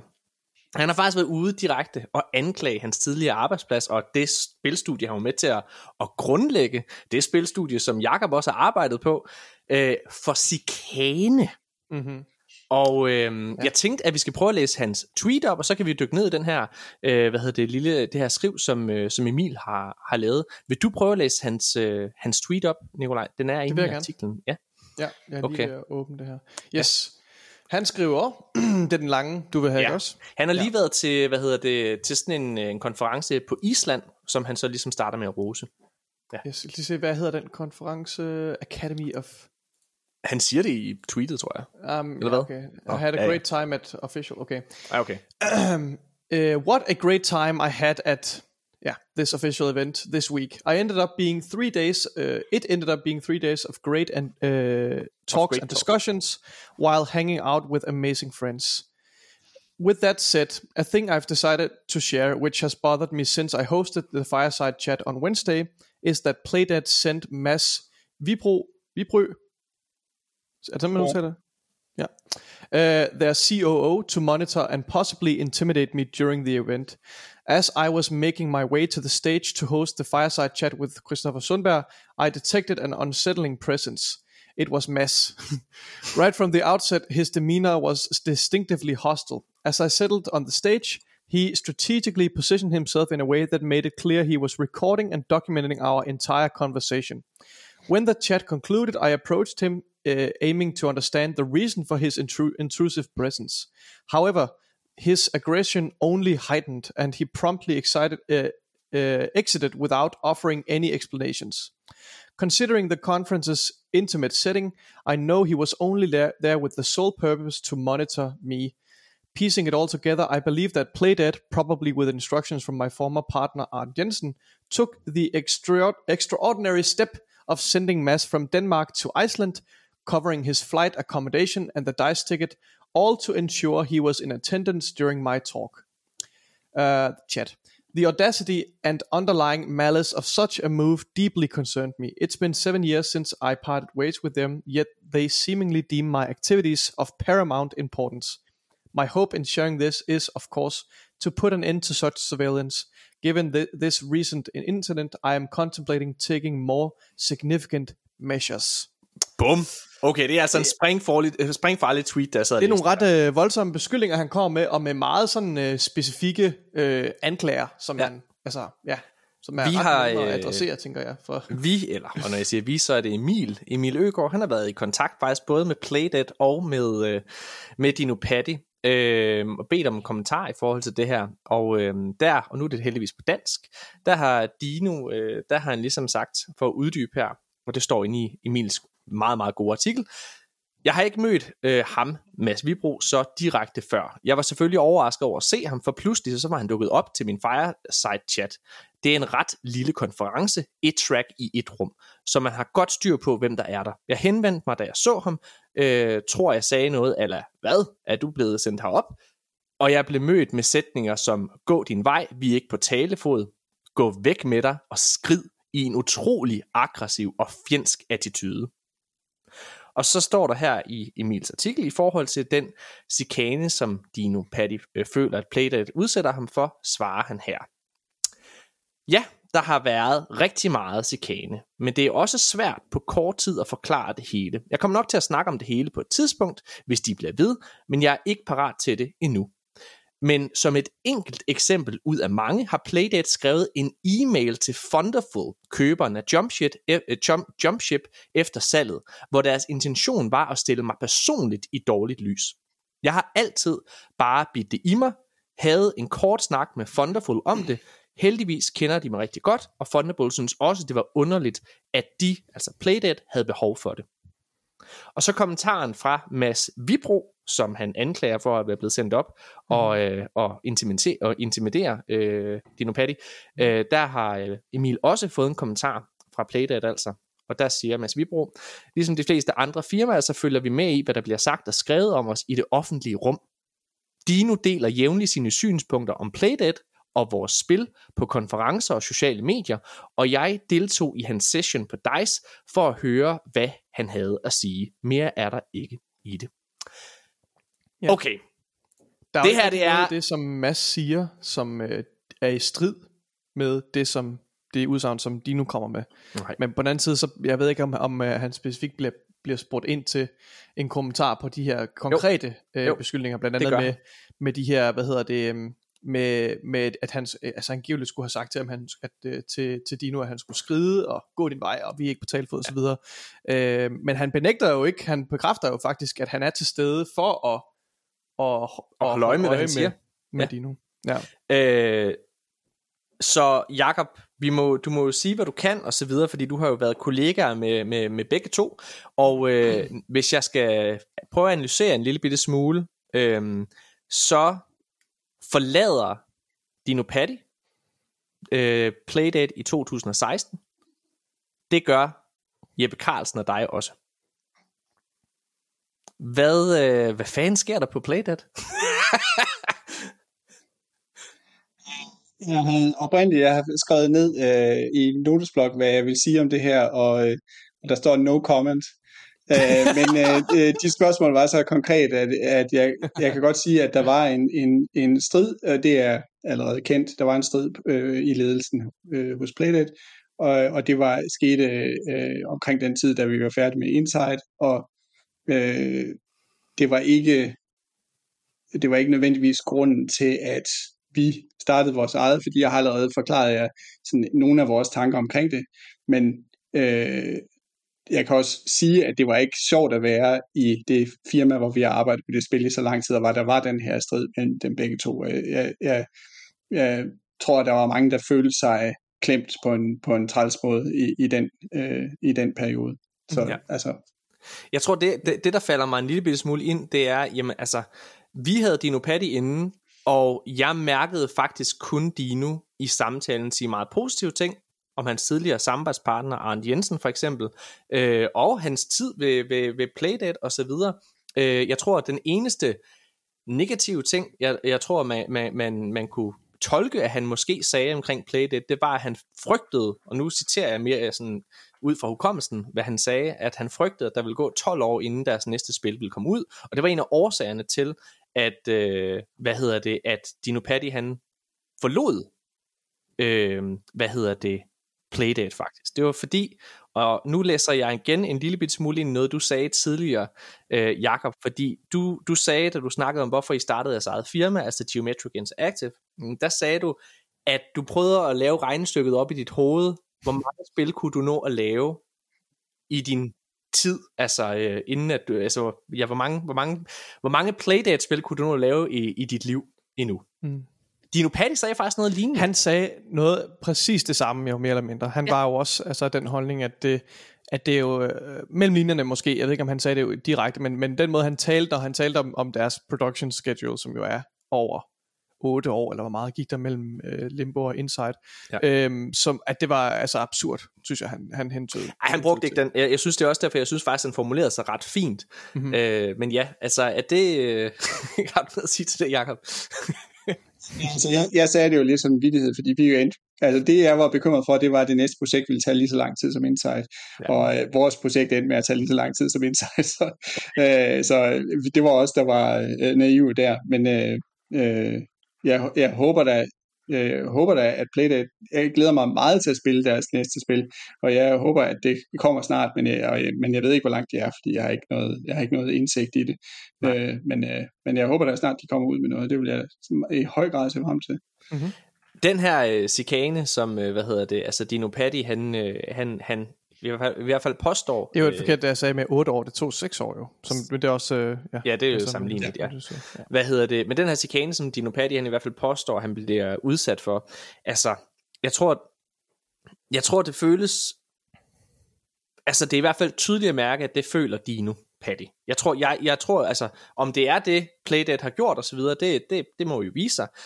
Jeg prøver sådan at, at liste lidt på tær, fordi vi er faktisk, kære lytter, i en situation, hvor vi, øhm, har fået mulighed for at se nogle korrespondencer på e-mail mellem advokater fra Playdead og Dino Patti.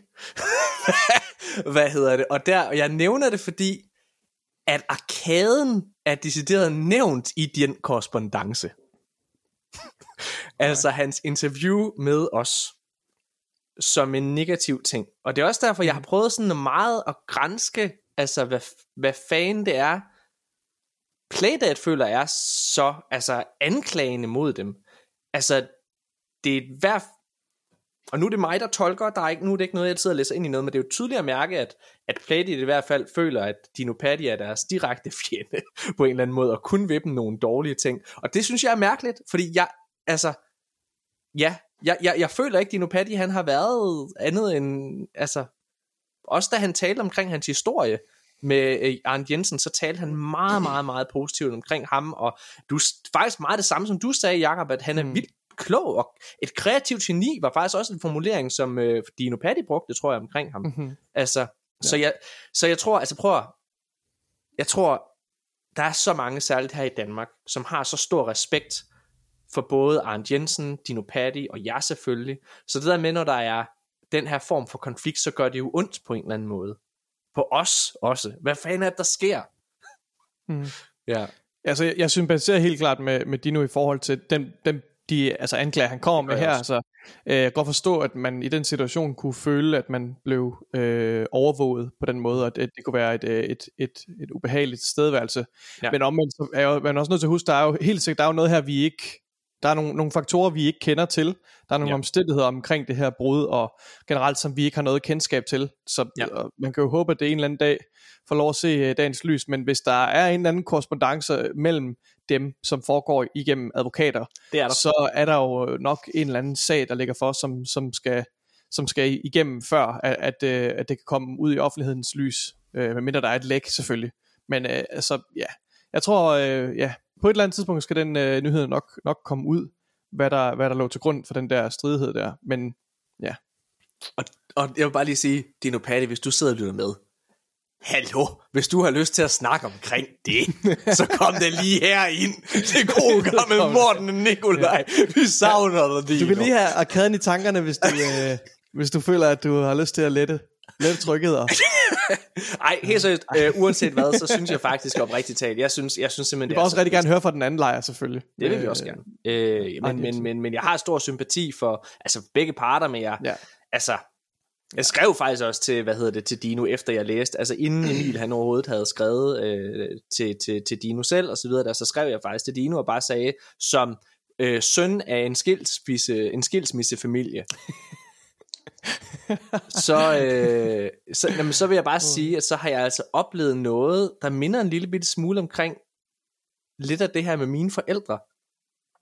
Og derfor så mindede det her sindssygt genkendeligt. Jeg kan huske, der var en, som jeg ikke huske, hvem det var i vores netværk, der skrev, at det virkede sådan super søgt. Og jeg må tænke, jeg sad og tænkte, okay, det der, jeg synes, det lyder super legit. Altså, hvor det er, at når man er, du ved, når man er rasende og vred og sur og frustreret, så nogle gange så handler man på en måde, som bare ikke er giver mening, vel? Okay, du griner lidt, Nikolaj. Ja, jeg ved ikke, hvor du vil hen med det her. jeg, prøver bare, jeg prøver bare at sige, jeg tror faktisk en lille smule på Dino, det vil jeg bare sige. Det, jeg det er ikke for at underminere dine traumer omkring dit forældres skilsmisse. det gør du lige nu, kan jeg. ja, undskyld, Fuck kan jeg godt, undskyld. Åh, jeg griner lidt for meget. Ja, okay, fair nok. Skal vi, skal vi prøve at snakke om noget andet? Sindssyg historie i hvert fald, og så vil jeg bare lige igen rose Emil øh, Øgaard for at, at, at, skrive det her og lave noget fucking godt journalistik, mand. Hvis der, er nogen, hvis der er en silver lining til det her brud, så er det jo, at nu er der flere øh, forskellige uafhængige kreative kræfter i gang på at lave de her fantastiske, øh, hvad hedder det, øh, øh action puzzle spil. Så det, det er trods alt ret positivt. Ja. ja. Crazy nok. Fedt. Jeg glæder mig også til at se, hvad, hvad, hvad hedder det, hvad Playdead arbejder på næste gang. Jakob, du er jo så dejlig stille, og det er jo fordi, jeg spurgte dig også, inden vi startede med at optage, hey, den her nyhed er med, og det er jo, altså på mange måder for mig, Jakob, så skal du også vide, alle planeter, de stod nærmest på lige, vi sidder og har den her nyhed, øh, og så har vi en, der rent faktisk har været en del af den her skilsmissefamilie selv, lad os, lad os blive den metafor. øhm, uden at gå ind i, hvad, hvad, hvad, hvem du sympatiserer med, eller hvad din holdning er, eller noget omkring det her. Du sagde selv det her med, at det havde været ubehageligt at være en del af det her brud. Altså sådan, har du kontakt til nogen af dem? Øh, altså fra Playdead eller Dino for den sags skyld øh, længere?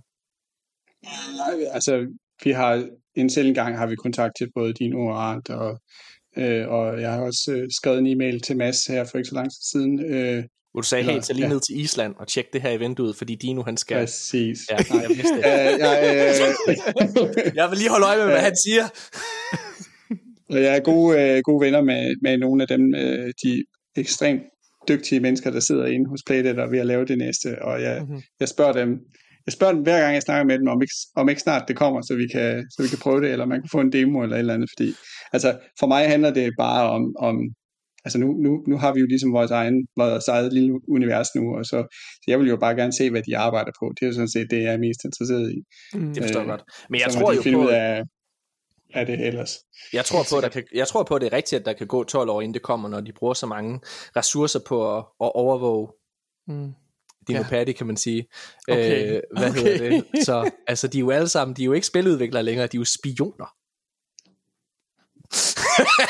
har, har de ikke folk til det? Hvorfor sender de deres, hvorfor kan de ikke bare sende en eller anden praktikant? Det ved jeg ikke. det kan man ikke. Det skal være eller i det mindste lige give ham et overskæg på. Bare lige sådan kunstig overskæg og en hat eller et eller andet, du ved, så man er lidt mere... Du regner den ud, Dino!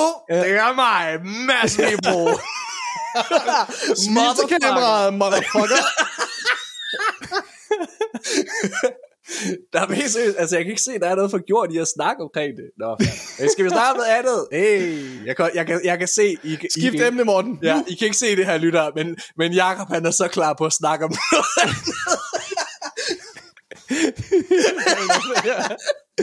du, får en, du får en god jaf. Det er, ja, det er fedt. Uh, prøv at høre, lad os gøre det så. Lad os snakke om noget andet.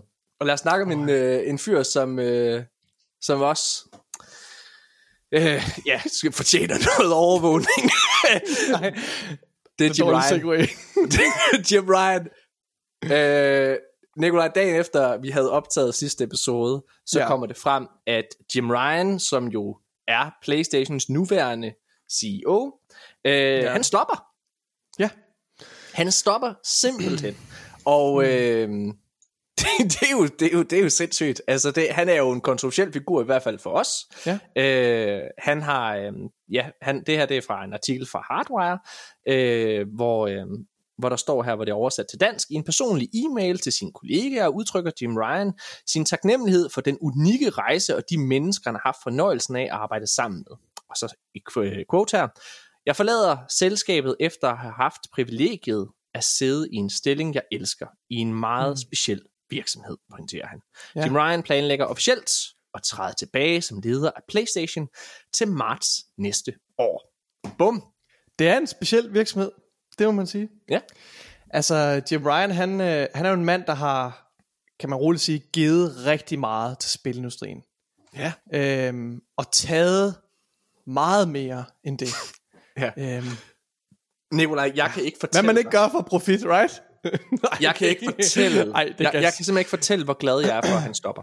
Jeg, jeg, er også, jeg er virkelig også, ej, det er, det er også, øh, ja, ej. Jeg Nej, jeg har, intet, jeg har intet problem med at være, altså, at være skadefro og alle mulige ting. Jeg, jeg er, er ikke skadefro, men ej, okay, jeg synes, det er, det er fedt, at han stoppede. Jeg synes, det, det er fucking fedt, at han stopper. Okay. Jeg, jeg synes... Jeg håber, han finder et andet job, der er rigtig godt. Altså, han Wall Street, Rema. Han, altså, føle sig virkelig altså, hjemme, tænker jeg. Jeg tænker Wall bare, Street, han skal fordi det er jo også altså, folk, der handler med ingenting, ikke også? Hvor ja. han er jo sådan lidt, han behandler lidt de der øh, PlayStation assets, som om det var aktier, du ved. Ja. Ja, det, hvad er det? Ja, ja, nu spiller jeg det nye Spider-Man. Du ved, og han har, ved ikke, hvad Spider-Man er. Ved, Spider-Man er. han, har aldrig, han har aldrig spillet et spil i sit liv. Han der skyder laser ud af øjnene, ikke også? Ja. ja. Nej, han, er, han, skal have en kurs, han skulle have en kursus i, hvordan man holder en controller. Ja. Det har han aldrig gjort selv. Det kunne han aldrig selv drømme om. Nej, det er sgu da for børn. Er der voksne, der spiller det lort her? Nå, så kan vi jo sælge, sælge et spil til voksne også. Jeg hader Jim Ryan. Ja. Det, øh, hvad hedder det, jeg, jeg kan simpelthen ikke fortælle dig, hvor glad jeg er for, at han stopper, ord. fordi jamen, det er et stærkt ord, og jeg står ved ja. det. Og nu skal ja. jeg fortælle, hvorfor jeg hader ham. Øh, hvis, man, hvis man har lyttet til arkaden før, så ved man det. Jeg, jeg, jeg, jeg synes, det helt store problem med Jim Ryan, det er, at han er kommet ind for det første, og han har overtaget PlayStation-brandet efter Sean Layden, som var meget, meget dygtig og kompetent i min optik. Øh, og man skal huske på, Sean mm. Layden, det var ham, der blandt andet var med til at, at, at, at, give plads til det første Spider-Man-spil, kom ud med The Last of Us 2, Horizon-franchisen, alle de der store titler i bund og grund af franchisen, vi har lige nu. Hvad har Jim Ryan gjort? Jamen, han har overtaget en kæmpe succesvirksomhed, PlayStation, Mm. Og mhm. dermed så er PlayStation 5 jo blevet en succes, som han har kunne tage æren for. Altså han er ikke skyld i, at PlayStation 5 er blevet en succes. Nej. Det er alt det arbejde, som Jack Trenton, den tidligere PlayStation-chef, og Sharon Layden har været med til at lave. Mm. Og så har han i min optik truffet en masse absurde beslutninger for PlayStation. Han har trukket dem over i den her live service, game as a service retning, hvor de inden 2026, der skal de ud med 10 store game as a service spil. Øh, nogle af dem er allerede blevet skrottet. The Last of Us Factions for eksempel, øh, som øh, efter sigende ikke kommer. Så det er jo, de sving, han svinger på en eller anden måde alle de her virksomheder til at producere et spil, som de ikke har lyst til. Og det er mig, der tolker, men det er baseret på, hvordan vi for eksempel kunne se Redfall, som var et spil, der tidligere var blevet presset til at gå Game as a Service retningen. Det var før, de var blevet købt af Microsoft, af Bethesda, fordi de også prøvede at jagte de her Game as a Service penge. Og der var der rigtig mange spiludviklere, der forlod den virksomhed efterfølgende. Har du noget stærkt forhold til Jim Ryan, Jakob? Jeg, jeg, Altså, jeg, jeg kigger på artiklen fra Hardware her, hvor der siger, at han er, han er fascineret af Beethoven og Mozart, og, øh, og det har inspireret ham meget. Det synes jeg er en interessant øh, udtalelse. Jeg, jeg er også fascineret af Beethoven, men jeg ved ikke lige, hvordan øh, hans øh, øh fascination øh, påvirker ham. Jeg tror, han prøvede at lyde klog. det, jamen, det, gik, det lykkedes. Og kulturelt. jeg, øh, du har ikke nogen holdning til Jim Ryan? Ikke rigtigt. Det er også i orden. Det er, det er, også, øh, det er også dumt at gøre det uvenner med Playstation, Jacob. det, det er dumt, at i morgen det så står der. Det har vi ikke brug for.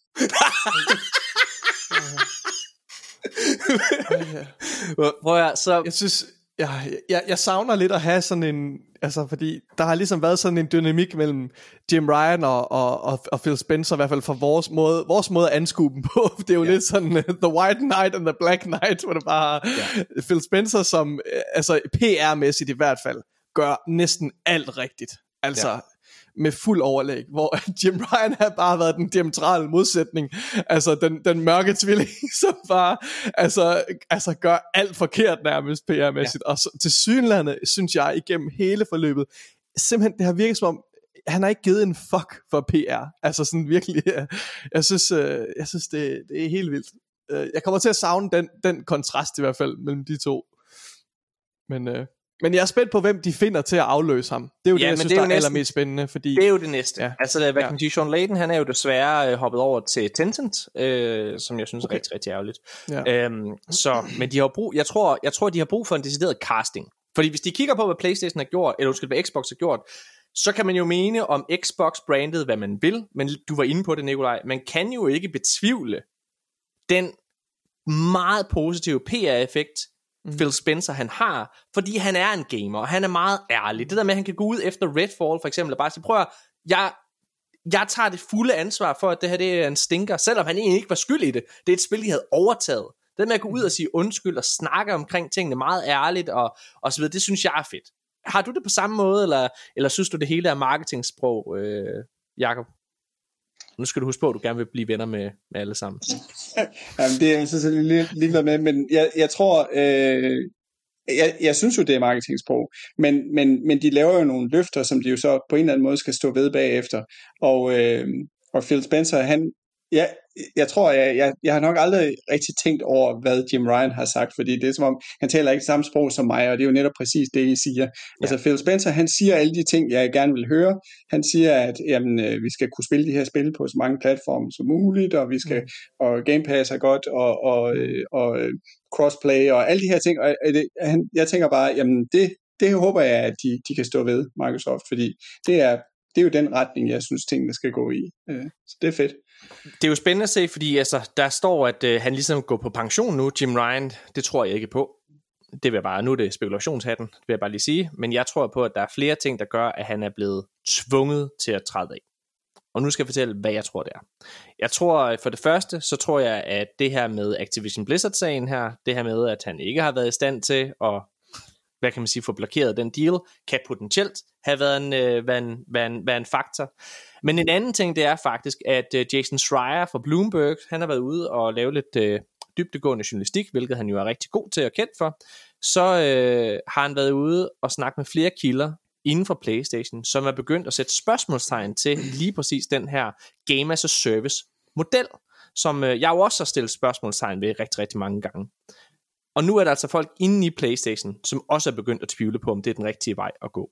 Øh, jeg har faktisk ikke den her artikel med, men jeg var lige hurtigt lave en, øh, en, en, en, en Google-søgning her omkring det, for lige at finde den her. Øh, og øh, hvad kan man sige, der er der nogle af de her, øh, hvad hedder det, kilder, øh, der er inde i PlayStation, der har sagt, at Bungies, expe- Bungies expertise, som jo er Bungie, dem, der laver Destiny, de er ligesom blevet købt for at hjælpe med at skabe den her øh, garanteret succes øh, ved Game as a Service. Mm. Og så siger, bliver der sagt her, Bungies expertise has not yet been able to turn PlayStation Studios into a service game factory. Factory. A few years ago, service games were the hottest thing in the industry, but now even the sensation uh, Fortnite isn't making uh, as much money as it once did. The bet on multiplayer games may not pay off the way Ryan and his team had once hoped. Så øhm, det er jo spændende. Det er jeg jo meget enig i, det her, de mm. kilder siger, det er jo noget af det, som vi har slået på trummen på her i arkaden i rigtig lang tid. Det er en af grundene til, at vi har været meget kritiske over for Playstations strategi, og hvorfor vi selv har synes, at Xboxes, øh, hvad kan man sige, har været det mest interessante, og når man sidder og kigger på, hvor mange spil man nu ved, og særligt efter det her Activision Blizzard League her, ved, hvor mange store AAA-spil, der nogle gange kommer, jamen så ser Xbox fremtid jo altså ret lys ud, og spørgsmålet er, om PlayStation kan nå at rette op på det. Fordi Jim Ryan har været ved roret i ret mange år, og de spil, han har sat i gang, det er jo sådan noget som The Last of Us Factions, som er blevet skrottet. Og det tager ret mange år at lave et spil. Det tager måske 6-7 år. Så du ved, hvis vi først nu begynder at sætte gang i flere af de her store story narrative driven spil, som man kender og elsker fra PlayStation, jamen så kan vi jo være altså potentielt 6 år ude i fremtiden, inden vi rent faktisk begynder at se det. Og vi ved jo for eksempel, at det næste store spil for PlayStation, det er Helldivers 2, der kommer her i februar næste år, som er et Game as a Service spil. Og jeg har ikke set nettet, er i brand over det. Så det er mm. spændende. Crazy. Skal vi øh, gå videre? Jeg skal, gå videre. jeg skal lige skifte batteri på mit headset, så jeg kan ikke høre jer lige to sekunder. Ja, det er så fedt. Øhm, til gengæld så er, altså i den her afsked til, øh, hvad hedder det, Jim Ryan, så har hvad hedder det, Sonys ledelse, de har ligesom været ude og sige, at han har gjort en masse gode ting, Jim Ryan, og øh, han har været, faktisk været med, han er lige nu med til at, at, han, at, at sætte PlayStation 5 på kursen til at blive den mest succesfulde, undskyld, undskyld, den, den mest succesfulde PlayStation konsol nogensinde. Noget du lige at få det med, Nikolaj? Nej, jeg var ved at kløje jo, jo, det, det, det, jeg, prøvede, jeg prøvede at fortrænge en bøvs, og så ja. blev det sådan...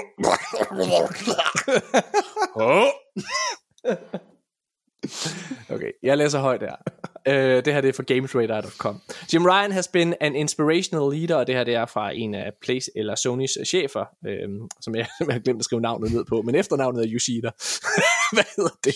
som, er, skrevet, som er skrevet, ej det er, det er en anden. Uh, Jim Ryan has been an inspiration, inspirational leader throughout his entire period with us, but never more so than in the overseeing the launch of PlayStation 5 in the midst of the global the global COVID pandemic. That extraordinary achievement, eh, achievement made by the entire SIE team has been steadily, steadily built on the PlayStation on and the and PlayStation 5 is on track to become SIE's most successful console yet. Ja, så det er jo meget godt. Ja. Igen, jeg synes bare, og med far for det bare mig, der snakker.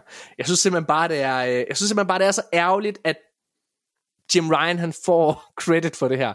Fordi grunden mm. til PlayStation 5 er så succesfuld. Det er fordi Jack Trenton og Sean Layden har lavet et fundament med PlayStation 3 og PlayStation 4. De har skabt, og PlayStation 2 for den sags skyld, der, de har skabt et lojalt community, et, altså et lojalt købe community, som er lojal over for det her økosystem. Ja. Og det har ikke noget med PlayStation 5 at gøre. Det har noget med alle de år, og alle de ressourcer, og alle de spil, der blev lavet for inden PlayStation 5.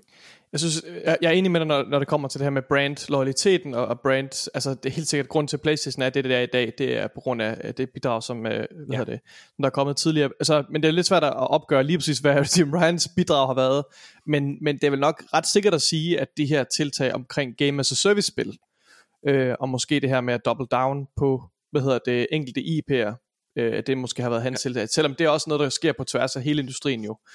Øh, ja. Hvad synes du, Jacob? Er du, øh, synes du, det er det fede og hvad hedder det, jagte det her game as a service? Forstår du godt, hvorfor PlayStation og andre firmaer for den til skyld jagter de her store Fortnite-penge, eller, eller synes du, det er uinspirerende, ligesom mig og Nikolaj? Jeg synes, det er uinspirerende. Øh, jeg, øh, jeg, synes, det er ret sådan, øh, når man kigger på nogle af de spil, så er det ret tydeligt, at, at det handler om at tjene penge.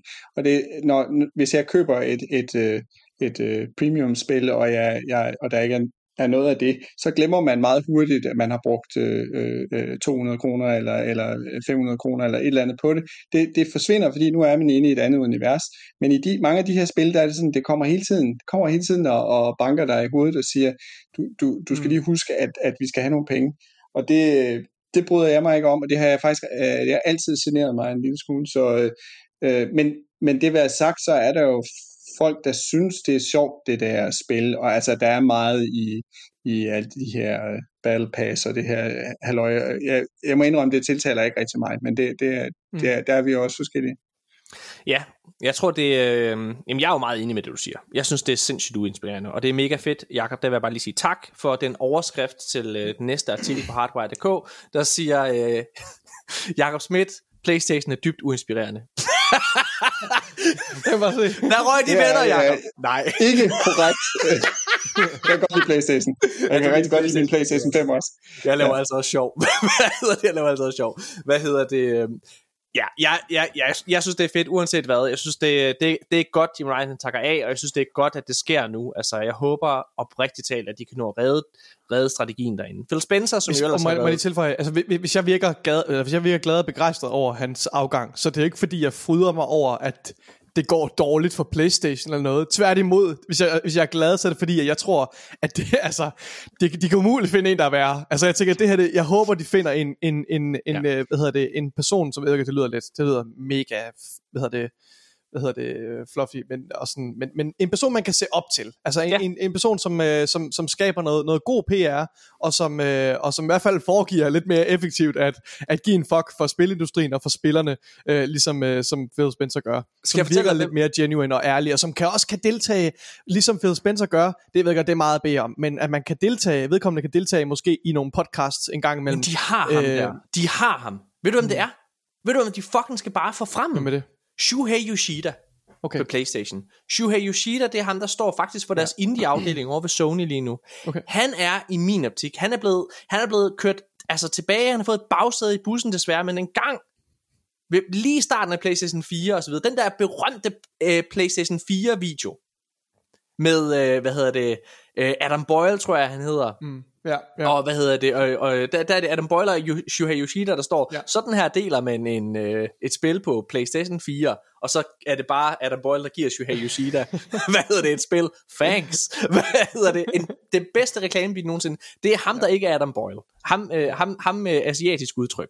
Og hvad hedder det, der, øh, ham skulle det give den her plads, han er en fyr, som ofte var gæst i podcast, for eksempel, uh, hvad hedder det, IGN's Beyond med Colin Moriarty og Greg Miller dengang.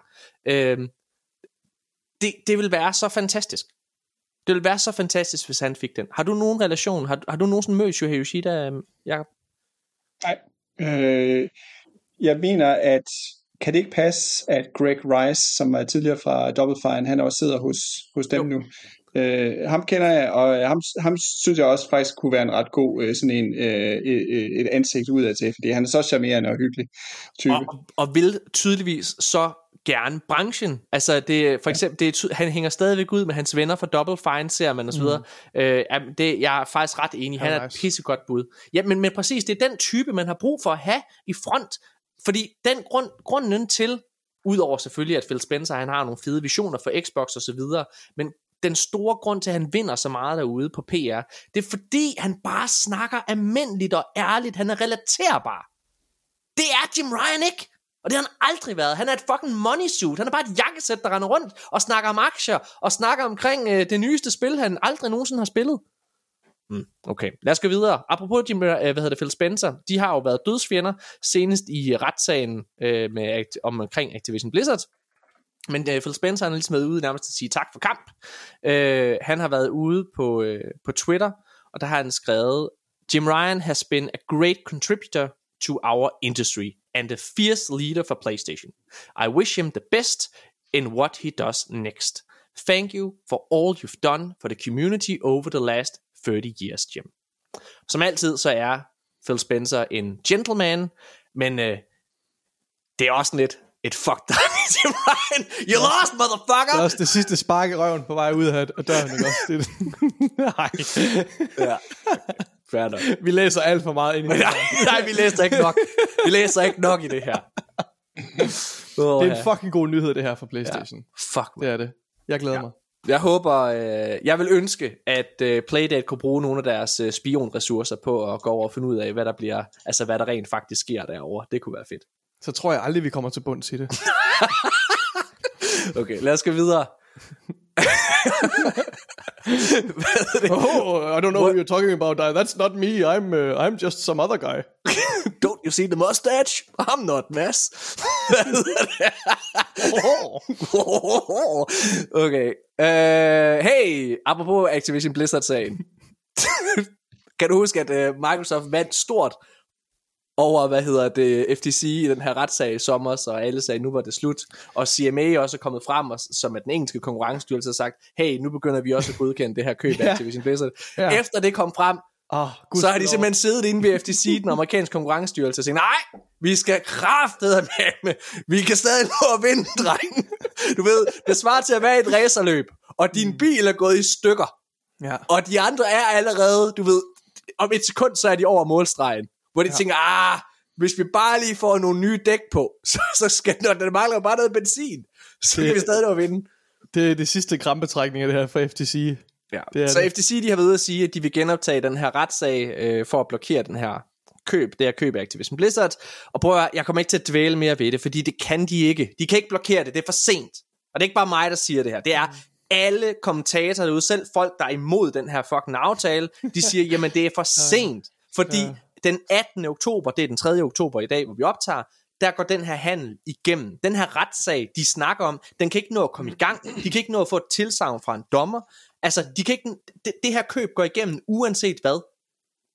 Mm. Det er for sent, og selv hvis de starter den her retssag, så vil de være i en situation, hvor hele resten af verden, alle ja. konkurrencestyrelser rundt omkring, andre end USA, har sagt ja til det her køb.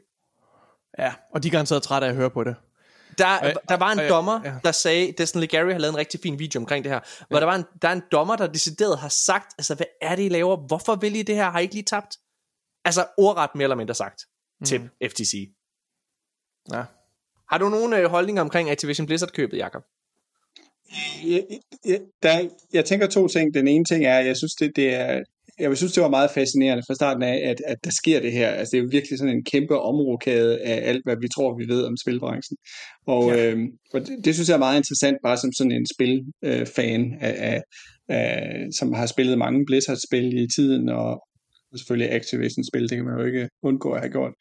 Øh, så det, det synes jeg var meget spændende, og så, øh, men øh, jeg, jeg kan ikke gennemskue, hvad, hvad øh, øh, problemet er, altså selvfølgelig er der et, et problem med, med sådan, øh, hvis det bliver sådan, øh, øh, at man ikke kan konkurrere med at man ikke kan gøre, gøre noget, og, og der er der store fortaler for, at en stat skal kunne ind og sige, nej, det her det er ikke okay, som vi har gjort til Microsoft nogle gange. Mm. Altså i EU har vi jo også øh, lavet nogle restriktioner på Microsoft, og de, de, de skal jo rette sig efter sådan nogle ting. Øh, de skal ikke bare kunne, kunne gøre, hvad de har lyst til.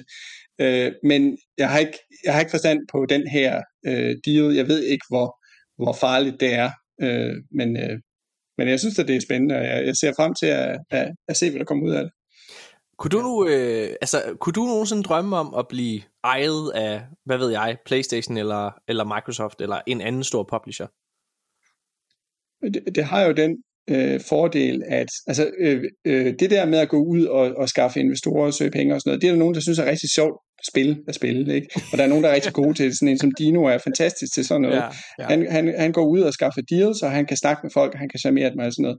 Og øh, Jeppe og mig, vi er, vi er sådan nogle spilnørder, der egentlig bare helst vil sidde og, og, og arbejde. Vi er ikke så gode til det, vi synes, det er svært, vi synes, det er stressende, Øh, og så tænker vi, når, hvis vi nu var ejet af, af, af Sony, eller vi er ejet af Microsoft, eller, eller et eller andet andet, jamen så er vores så behøver vi ikke gøre det, og så har, kan, behøver vi ikke tænke på lønninger i, i det næste lange stykke tid.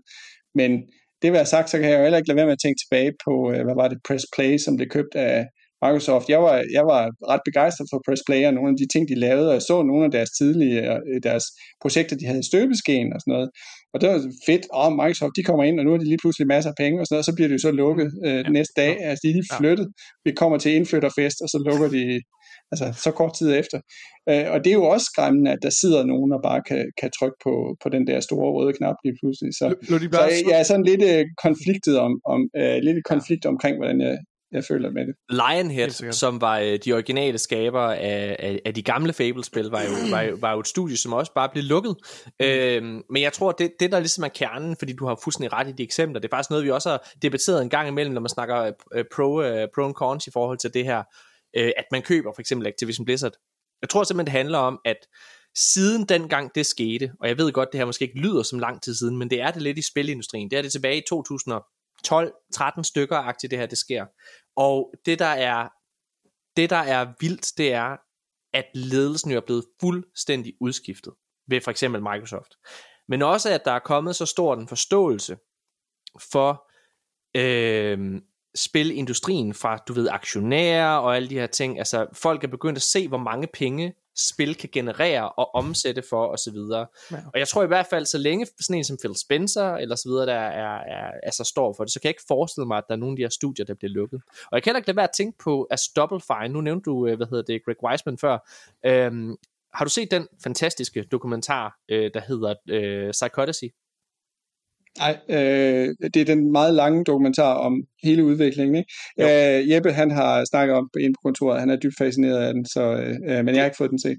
Det, det, er, det er et mesterværk. Altså, det, er, det er så fantastisk. Øh, men der er det jo interessant, at man får lov til at se for eksempel Tim Schafer, der render rundt som du siger, leder efter penge og investorer, og det tager ham væk fra projektet hele tiden. Det gør, at han ikke er en del af det, og det, og det skader faktisk produktet, det skaber, øh, skader faktisk arbejdsforholdene. Og det øjeblik, at de bliver købt af Microsoft og får økonomisk stabilitet, og øh, altså tiltro til bare at lave det produkt, de nogle gange vil, jamen så kommer der ro på. Og det virker jo på mange måder. For nogen, jeg er sikker på, at der også er en iværksætterånd og så videre, som kan være en stor drivkraft for nogle udviklere. Men i hvert fald for Double Fine, der var det tydeligt at se, at det var det bedste, der kunne ske for dem. Det var at blive købt af Microsoft. Har du nogen, du vil, altså, du vil sælge din sjæl, øh, sjæl til, hvis, øh, hvis de ringede? Hvis Phil Spencer han ringer og siger, Hey Jacob, it's me Phil. You like to suck dick? så, så vil jeg være, synes, det er meget uhøfligt, men øh, øh jeg, øh, jeg tror, øh, jeg vil, øh, altså, jeg, jeg kan sådan set godt lide tanken om at have, at have den der ro, og, og fordi at, at der er noget... Øh, altså, hvis ikke, hvis ikke man er ejet af nogen, så er der jo hver gang man starter på et nyt projekt, så er der en periode, hvor man skal ud og, og, og sælge det, og, og, og skaffe øh, penge ind og sådan noget. Og, øh, og, og det er noget, der, der altså, det påvirker vores indsats, det, det gør tingene lidt mere langsomme, fordi det er, altså, det skal jo ligesom være sådan ejeren, der går ud og gør det på en eller anden måde, de skal i hvert fald være kraftigt involveret, ikke? og så, så kan vi jo så ikke sidde og være kreative i den periode, så, så jeg, jeg er sådan set, øh, altså hvis vi har, har nogenlunde tiltro til firmaet, om det så er, øh, altså Microsoft og Sony kunne da være, lyder udmærket, jeg ved ikke, det er noget, der overhovedet kan tænkes at ske, men det kunne da være, det kunne da være fint for mig, tænker jeg. jeg. Jeg tror, I får nogle rigtig spændende opkald her den næste stykke tid, Jakob, efter at Cocoon er kommet ud. Det er, Morten, det, det er Morten, der ringer. Har du lyst til at komme ind og kom- kommentere på? Nej. hvordan, nu, man, hvordan klarer man nu den der? hvordan, er, jeg, hvordan fanden med det med spejl der? Hvad er der for? Ja, hvad fanden, jeg kan ikke. Hvordan løser jeg det her? Få tips, hvis det er. Prøv at høre. Lad os, uh, lad os hurtigt komme videre. Vi har lige et par, uh, par hurtige Playstation-nyheder, vi kan snakke om. Og det er blandt andet, uh, hvad hedder det, at Horizon Forbidden West Complete Edition, uh, den udkommer til Playstation 5 allerede her den 6. oktober. Um, da det var blevet leaget, at det her spil kom, så tænkte man, nå, det er jo nok PC-udgaven, der kommer, men den kommer faktisk desværre først i tidligt 2024. Øh, jeg tror stadigvæk, jeg synes, det er en fejl, at PlayStation ikke bare udgiver deres spil, for dem, øh, altså for dem programmeret, så de kan udkomme på PC med det samme, så de kan få den altså største indtjeningsmulighed overhovedet. Jeg tror, det er en gammeldags måde at tænke på, at det skal være i går så en konsolt eksklusivt. Lad os gå videre. Næste nyhed. Hey, kan I huske Knights of the Old Republic remaken, som øh, er blevet sådan halvt cancelled, øh, i hvert fald udvikleren, der stod bag den, han var blevet droppet og så videre. Øh, det virker som om, at hele remaket nu er droppet. Hvad er det baseret på? Det er baseret på, at øh, der har været en trailer til det her. Den er taget ned, og der er en masse tweets og så videre omkring det her spil fra Sony, der er blevet fjernet. Og ja. øh, hvad hedder han, Tom Warren var faktisk ude og bede om en kommentar i forhold til det her. Der sagde Sony, at det er fordi musiklicensen, den er blevet fjernet. Og øh, så sagde Tom Warren, som... Øh, det var vist, øh, det var i dialog med IGN, tror jeg. Var det i, i dialog med IGN? Okay. Ja, der, Hvad hedder? Citatet hedder, As part of normal business, we delist assets with licensed music when the licenses expire, sagde Sony til en talsmand for IGN. Det er rigtigt. Og så, øh, hvad hedder det, var det Tom Warren, der øh, på Twitter skrev, Ja. Hvorfor, hvorfor øh, udløber ja. en licens til et spil, der er i udvikling? Ja, kan man på, hvad for noget musik de har brugt i traileren? Det er jo Hvis det er meget tidligt i traileren. Er det Star, Star Wars musik? Ja. Ja, det lyder mærkeligt så. Ja, det lyder mærkeligt, ikke? Det var, hvis det var sådan noget, du ved, i don't know. Det prøver at det spil kommer ikke ud. Og det er jeg glad for, som en, der elsker Knights of the Old Republic, så er jeg Hvorfor glad vil de for... lyve om det? Er det bare sådan damage control? Eller det er sådan damage udskyde, control. Udskyde lidt, vent til folk glemmer det. det tror jeg. Jamen, jeg om tror tre simpelthen... år, så er de sådan, åh ja, det, ja, det, det har vi cancelled. Oprigtigt talt, og det her igen, det er Morten Urup, der har, øh, hvad hedder det, stanjolhatten godt presset ned over panden. Jeg tror, at PlayStation er i en situation lige nu, hvor de ikke har lyst til mere dårlig PR. Når vi sidder og laver de her, hvad hedder det, øh, og det mener jeg faktisk, altså når vi sidder og laver de her manuskript øh, noter osv., der er ikke noget, jeg synes, der er mere spændende end nyheder for særligt PlayStation og Xbox. Men der kommer ikke særlig mange nyheder ud omkring PlayStation, og det har der ikke været her det sidste lange stykke tid. Og de nyheder, der er kommet ud, har været forholdsvis negative.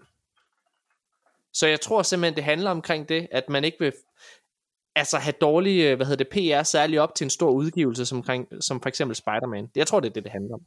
Ja. Og så er Knights of the Old Republic så elsket et spil, at hvis det er, at det kom ud offentligt, at det var cancelled, så ville det uden tvivl give et backlash. Ja. Så. Og det skulle jo være en PlayStation eksklusiv titel. Apropos noget dårligt for PlayStation. Naughty Dog en af de bedste spiludviklere i hele verden, udover Geometric Interactive selvfølgelig. Øh, Naughty Dog har været ude og øh, fyre mindst 25 medarbejdere, og øh, ja. det der er mest absurd ved det her, øh, det er, og øh, jeg læser her fra en øh, artikel på hardware.dk, øh, Jens Hag har skrevet, ifølge Kotaku, så er der flere af de her medarbejdere, der er blevet presset til ikke at sige, at de er blevet fyret. Mm. Og det bakker en lille smule op omkring det der med, at de ikke vil have dårlig PR. Øh, hvis jeg skal læse et citat her fra øh, Jenses artikel, så står der her. Ifølge Kotaku er PlayStations first par- så er PlayStation First Party studie Naughty Dog i færd med at fyre mindst 25 ansatte. Fyring, fyringerne bliver kommunikeret internt i Santa Monica afdelingen af selskabet øh, California, øh, i selskabet i Kalifornien i sidste uge. Både Art, Production og QA-afdelinger er påvirket af opsigelserne. Ingen fastansatte er til synligheden blevet fyret, der er tale om kontraktansatte. Ifølge mm. Kotaku tilbydes de fyret ingen form for fratrædelsesordning, og både mm. nuværende og opsagte ansatte presses til ikke at sige noget offentligt om fyringerne. Det er jo lidt sådan, det er, når man har ansætter folk på kontrakt. Det gør man jo for, at man bare kan, kan give dem sparket, uden at, uden at komme med nogle ordentlige ordninger omkring øh, fratrædelse osv. Men det der med, at man ikke må snakke om, at man bliver fyret, det taler altså en lille smule ind i det, der jeg siger med, at de ikke vil have dårlig PR. Det lyder lidt mærkeligt, men omvendt, altså det er jo tit sådan, tænker jeg, at man underskriver en eller anden NDA, hvor man ikke må fortælle noget om omstændighederne om ens fyring. Men ja, det her med, at man ikke engang må sige, at man er blevet fyret, det mm. ved jeg ikke, det virker sådan lidt mærkeligt. Ja. I don't know. Har du øhm, nogen kommentarer til det, Jacob? Ja. Ikke rigtigt. Fedt nok. No hvor mange, hvor mange det står bare på hele din skærm. hvad, hvad siger du? Øh? Hvor mange QA-tester har I? Hvordan fungerer det? Laver I selv uh, øh, QA, eller hyrer I nogen? Ja, vi har, uh, så vi har en uh, intern QA, ja. uh, Hans, som uh, har siddet og spillet, spillet spillet uendelig mange gange. Og så har en vi, mand? Uh, Nå. ja. og så har vi, uh, uh, uh, vi har brugt et eksternt uh, QA, uh, bureau, som har sådan et, et helt system, hvor man kan se videoer af spillet, hvor de taler og fortæller om deres oplevelser, og man kan se, øh, se hvor de går i stå og så videre. Man har simpelthen bare sådan nogle videoer, man kan sidde og scrubbe igennem og kigge på. Og det har begge, begge dele har været meget værdifuldt, og så har vi inviteret gæster ind, øh, øh, bare sådan øh, nogen, vi kunne få fat i ved at lave nogle opslag og sådan noget, de har været inde og spille det. De får en NDA, og så øh, spiller de det, og så sidder Jeppe og kigger dem over skuldrene og tager notater, og så, okay. så er det det. Og, og det er I... cirka sådan, det er kørt hos, øh, hos, i produktionen på Insider også. Altså, vi, øh, vi inviterede folk ind, og så sad der sådan øh, fire øh, grupper og sad og spillede, og så øh, sidder Jeppe og Arndt og kigger dem over skuldrene, og simpelthen bare de, det, er ikke, det handler ikke om, hvad de siger, det handler om, hvad de gør. Så sidder de bare og analysere, sådan, hvordan, hvordan kan vi gøre det her, sådan at de, de har en bedre oplevelse. Hvad, hvad er det bedste, eller et af de bedste råd, eller fif, eller øh, sådan ting, I er blevet pointeret undervejs af, det, af produktionen af Cocoon? Fra hvem, fra hvem tænker du? Det styrer du selv.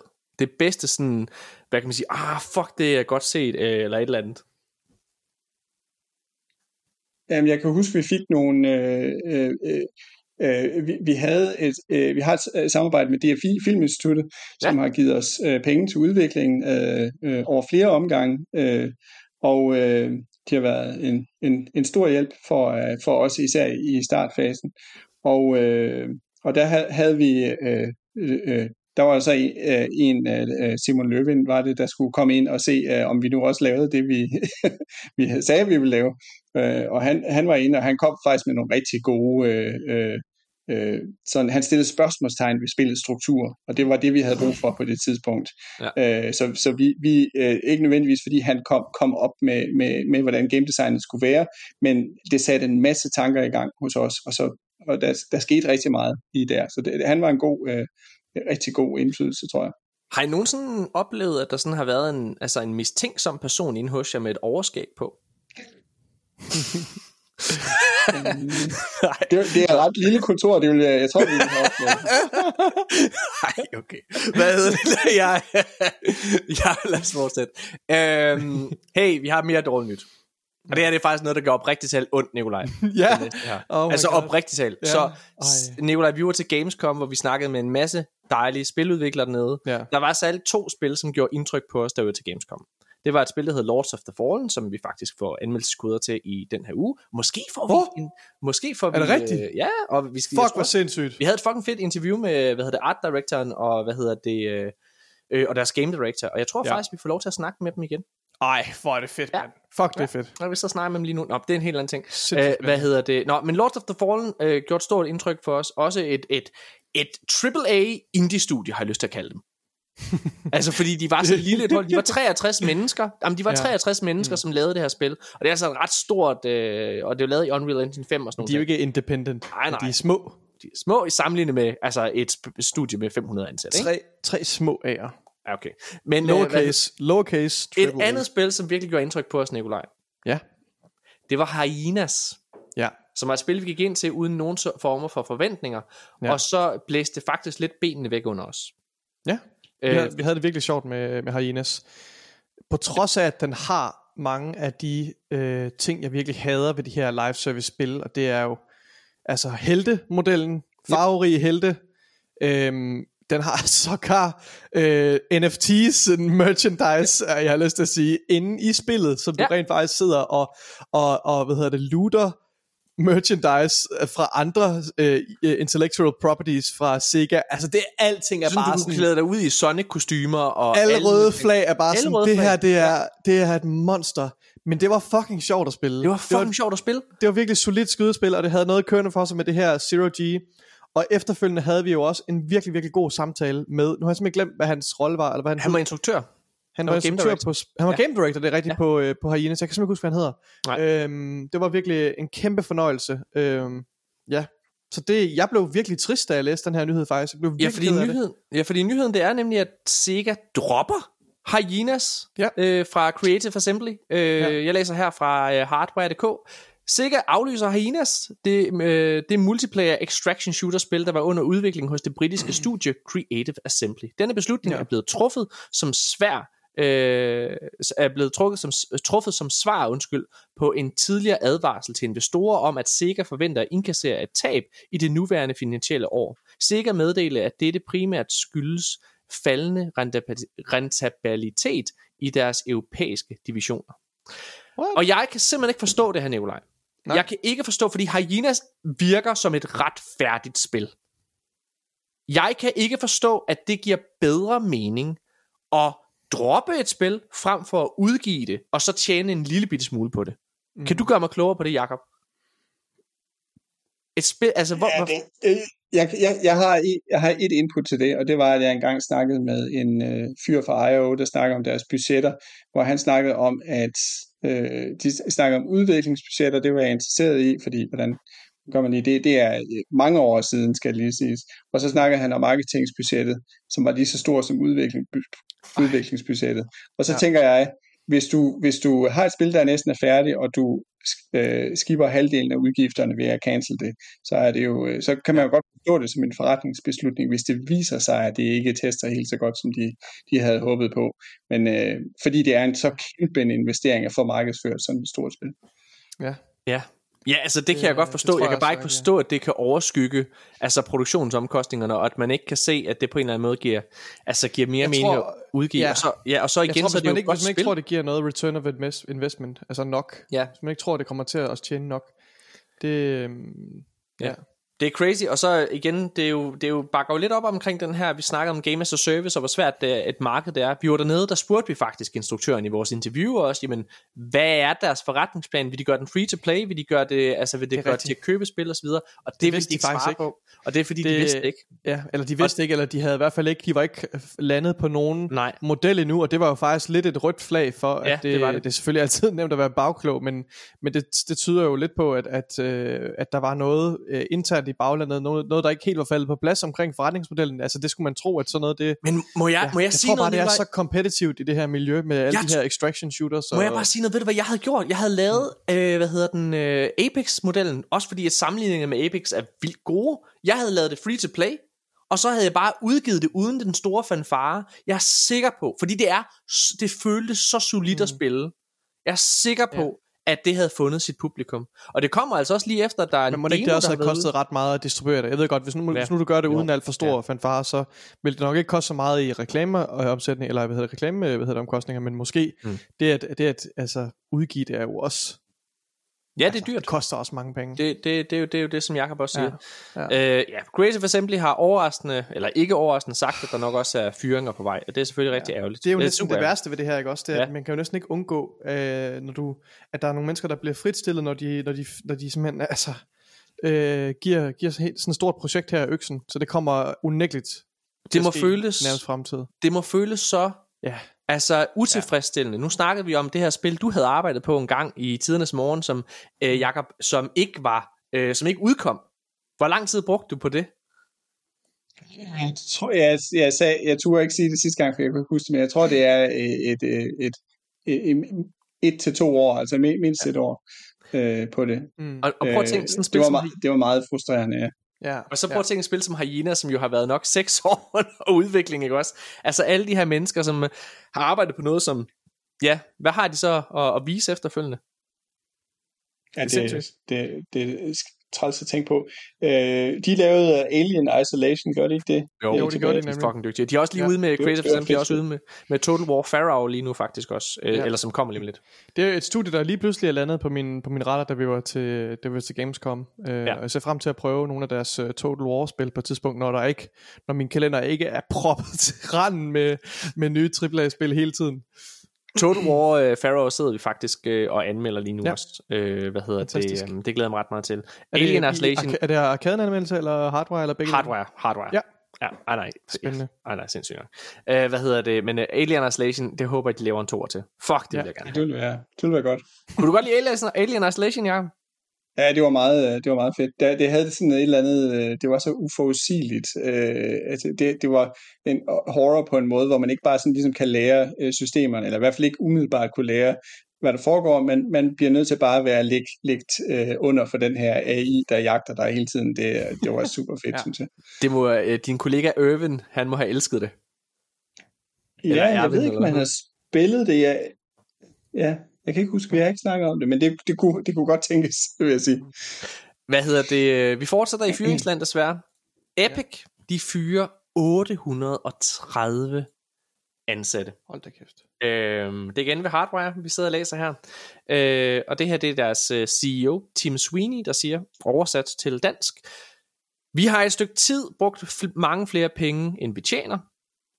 Jeg har været jeg har længe været optimistisk og troet, at vi kunne øh, komme igennem denne periode uden fyringer, men jeg ser nu, at det var urealistisk. Bum. Jeg håber, at øh, de mm. fyringer vil stabilisere vores finanser. Skabe bedre, mere overskud. Ja. Øhm, hvem, jeg, jeg spekulerer lidt over, hvilke udviklere, der er blevet fyret her. Der står ikke specifikt, hvilke afdelinger det er. Men Ej. de øh, snakker lidt om, at, øh, hvad hedder det, i den her Bloomberg-artikel, at problemet har været, at Fortnite ikke vokser i det tempo, som de havde regnet med, ja. eller forventer. Øhm, og at den, at den tilvækst, der trods alt har været, skyldes at samarbejde med indholdsskabere. Men det kunne jo godt tyde på så, at nogle af de her føringer har været i PR, marketingsafdelingen måske ved Epic. 830 mennesker bare i PR. Det, det er meget. Nej, det er rigtig meget. Du skal også se, huske på, Epic også, er et stort firma, de har Unreal meget, Engine. De har Unreal Engine, ja og gud, de må ikke fyre ja. nogen for Unreal Engine. Det er, det er vores allesammens levebrød. Det er, det, er, det er fundamentet, hvorpå vi bygger fremtiden. ja, jeg ved sgu ikke. Jeg, jeg synes, det er sindssygt, men jeg tror der, hvor jeg, altså, hvor, hvor, hvor jeg bliver, altså, hvor jeg får en klam smag, det er, nu øh, fyrer de 830 mennesker, så lad os gå videre til næste nyhed. Så hæver de også priserne for Fortnite-penge. Oh. Det her, der hedder V-Bucks, oh. øh, som nu stiger øh, ret meget over hele verden. Øh, jeg ved sgu ikke, de elsker det her. Det er så godt. Jeg synes, mm. det er så fucking klamt, det her. Den der aktie der, den skal op. Op, op, op, op, op. Ej, altså, ja, Jakob, har du, øh, har du nogen sympati for, øh, for jakkesættene, som, øh, som sidder deroppe? jeg tror, øh, øh, øh, jeg, jeg forstår ikke den verden, og det, det der med, med altså jeg, jeg kigger på Fortnite, og jeg, jeg, kan, jeg forstår ikke, hvorfor folk synes, det er fascinerende, og det, det er nok bare, fordi jeg er gammel eller et eller andet, men det, det, det, det ser ikke sjovt ud, og, øh, øh, og så, så øh, det, at det har været så stor en succes, jeg tænker, det kan, det kan da også umuligt blive ved. Blive ved. Altså der, på et eller andet tidspunkt, så må det kurven begynde at gå nedad igen, og, og det kan så være, at det er nu, den gør det. ja, vi har faktisk næste... en, en, en in-house, øh, hvad hedder det, Fortnite apologist, øh, Jørgen Bjørn, han er jo en krederet Fortnite-fanatiker, lad os kalde det det. Nej, det Ej jeg synes fanatiker er et godt ord. Ej, prøv at høre. Jeg, jeg er sikker på, at det er rigtig godt.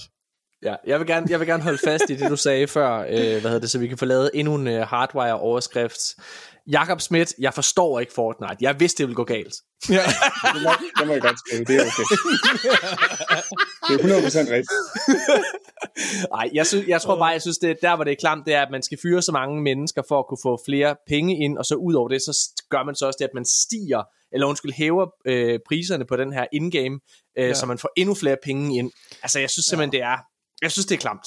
Der er, nogle, der er nogle investorer, der bliver rigere nu her. Det kan man altid Ja, det er jeg glad for. Okay, og så den her, den er ikke helt så skidt. Det er faktisk meget fint. Mojang, øh, som jo er udvikleren bag Minecraft, de ja. stopper udviklingen på Minecraft Dungeons, og det gør de efter, at de faktisk har ramt 25 millioner spillere. Øh, altså, så spillet mm. er jo færdigt, eller hvad man kan kalde det. Øh, ja. Så man kan jo fortsætte med at sidde og spille det, og så går de videre til et nyt projekt. Det synes jeg er meget fint. Jeg synes ja, faktisk, jeg synes faktisk den innovation, der nogle gange er i Minecraft-universet, er meget fedt. Jeg synes det der med, at de prøver nye ting af, det er ikke det hele, der lander for mig. Minecraft Legends senest øh, gav jeg 3 ud af 6 stjerner. Øh, jeg, synes, det var, jeg synes, det var fedt, og det er en god indgangsvinkel for et RTS-spil. Øh, hvad hedder det? Dungeons er på samme måde en god indgangsvinkel for et Diablo-spil. Det mm. var sindssygt hyggeligt at sidde og spille på telefonen. Jeg kunne bedre lide Dungeons, tror jeg, end jeg kunne lide uh, Legends. Øh, ja. Jeg synes bare, det er fedt, de får lov til at prøve nye ting af. Men altså, ja, det er det. Ja. ja. Lad os gå videre. Lad os være at snakke mere om det. Hey, noget jeg gerne vil snakke om, det er Starfield. Hold kæft, hvor kan jeg godt lide Starfield. Kan du lide Starfield, Jacob, eller har du Du har slet ikke haft tid til at spille det. Jeg har ikke haft tid til at spille det. Og, øh, og øh, jeg, jeg, spillede, øh, jeg spillede Fallout 3, og jeg spillede Skyrim, og jeg var, synes, de var super fede begge to.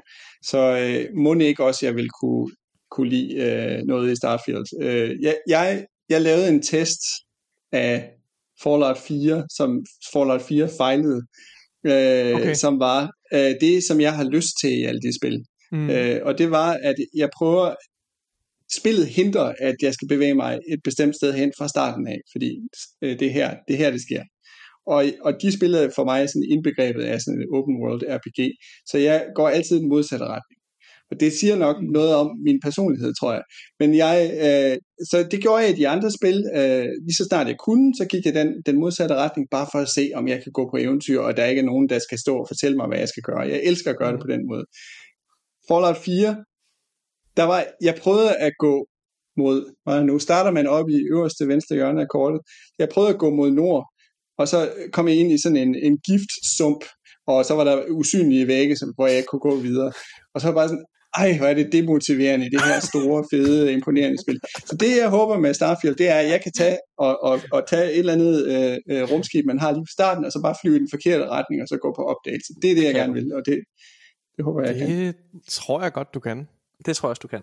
Ja, ja altså, jeg, øh, Ja, jeg, jeg, jeg er jo lidt sådan i undertal, sådan, øh, hvad hedder det? Du skal ikke lytte til vores anmeldelse, Arkadens anmeldelse af Starfield. Den kan jeg, jeg kan ikke stå inden for den. det kan jeg godt. Mig og Nikolaj, vi kan begge to spillet 6 ud af 6 stjerner. Men ja. Jørgen Bjørn, Fortnite-spilleren, ham kan du godt huske, ikke? Hvad hedder det? Fortnite-fanatikeren, han gav den 2 ud af 6. Det er fordi, han, han sad og tænkte, hvor, hvorfor kan jeg ikke bygge noget her? Hvor er alle mine bag? Hvor er min, hvor er min tårn? Hvor fan? Hvor er mit fort? det var ikke det, han brugte. Han snakkede slet ikke om. Det var sådan, han snakkede. Base building. Jeg var den eneste, der sagde noget om base building. Jeg vil have base building. det var det, han sagde. Nej, okay. Ja, øh, men Todd Howard, han har været ude, og han havde faktisk, jeg, jeg tog den her med, han havde ret øh, spændende citat. Han har ligesom ja. ude at sige, hvad kan man sige, øh, at forventningerne til Starfield, de end, øh, ændrede sig, fordi at alting er et RPG-spil i dag. Og Nikolaj, du har faktisk taget et citat frem her fra artiklen inden fra Games Radar. Ja, øh, ja. han bliver spurgt om, øh, hvad det betyder for, at, altså for dem, altså at genren har ændret sig. Og til det der svarer han, øh, om, om det har ændret sig, så svarer han, yeah, I think dramatically. I think the genre itself has blended into everything. I can't look at a game that doesn't have XP and leveling up. Pick any game you want. That's that's uh, sort of bleed in. Um, that's sort of bled in, står der. Ja, um, og så, så er der et længere sæt her også, hvor han uddyber. Skal jeg fortsætte? Ja. Han siger, We try to stay true to who we are in terms of what we want to see in a game. We'll mash things up in the genre. Will we build a space shooter as well? Is is that an RPG? Yes and no. How do we bring those elements that we think are important to an RPG, a role-playing game? How does this thing fill a role? How can I make it my own? How can I develop it over time and improve it to make it even more of my own? That's where our thought uh, is on those things, and we stay away from RPG means this type of interaction. Det er virkelig svært at læse citater fra folk, der snakker. ja, da, jeg, øh, da, jeg, da jeg spillede Starfield, så kan jeg huske, at jeg faktisk også sagde det i min konklusion, at for en gammel Starfield-spiller, og det her, det kan jo både være et negativt, og det kan også være et positivt, det var et positivt for mit vedkommende. Ja. Men for, for en gammel Bethesda-spiller, så føles Starfield både nostalgisk og nyt samtidig. Og jeg tror, det er det der, som Todd Howard øh, siger i dit citat, Nikolaj. Det er det her med, at de på en eller anden måde holder fast i, hvad der gør Bethesda til Bethesda. Jamen, altså ja, Starfield er på mange måder det samme, som Star, øh, hvad hedder det, Skyrim og Fallout 3 var, men med en masse nye mechanics og nye systemer, som selvfølgelig også er puttet ind i det osv. Men mm. det mhm. gør også, at spillet for mig føles som det, jeg gerne vil have. Og så er det rigtigt, at som Todd Howard også siger, at man kan sige, alle spil prøver at være et RPG-spil i dag. Så mange er begyndt at lave RPG-spil på andre måder, og har vist verden, at RPG ikke bare behøver, behøver at være befæsta måde, man laver RPG-måder at spil på. Cyberpunk er et glimrende eksempel på det her. Et spil, som også lykkes med det øh, i høj grad. Ikke? Men for mm. mig, så synes jeg, der er noget magisk ved Bethesdas måde at lave spil på. Og jeg synes stadigvæk, de er toppen af poppen med Starfield. Ja. Hvad, hvad var synes, din øh, holdning til det her, Nikolaj, da du læste det? Øh, altså, jeg ved ikke, jeg har ikke så meget at sige til forhold til det her med, han, hvordan han reflekterer over RPG, øh, genren som sådan. Altså, det er jo rigtigt nok, at der er progression-systemer, har jo fundet deres vej ind mange steder, men, men jeg forbinder et RPG med mere end bare sådan en, en, en XP-bar. Mm. Øhm, så jeg ved ikke helt, om jeg, jeg, jeg kan ikke helt se, at øh, formularen har ændret sig så meget faktisk, fra hvordan, fra, fra før, før i tiden. Jeg synes, det er mange af de samme ting, der får, der, der, som jeg associerer med, med en RPG Øhm, men det er jo ja. rigtigt, at RPG-elementet har jo fundet, mm. altså det kan jeg da som en gammel ja, ja, ja. mand.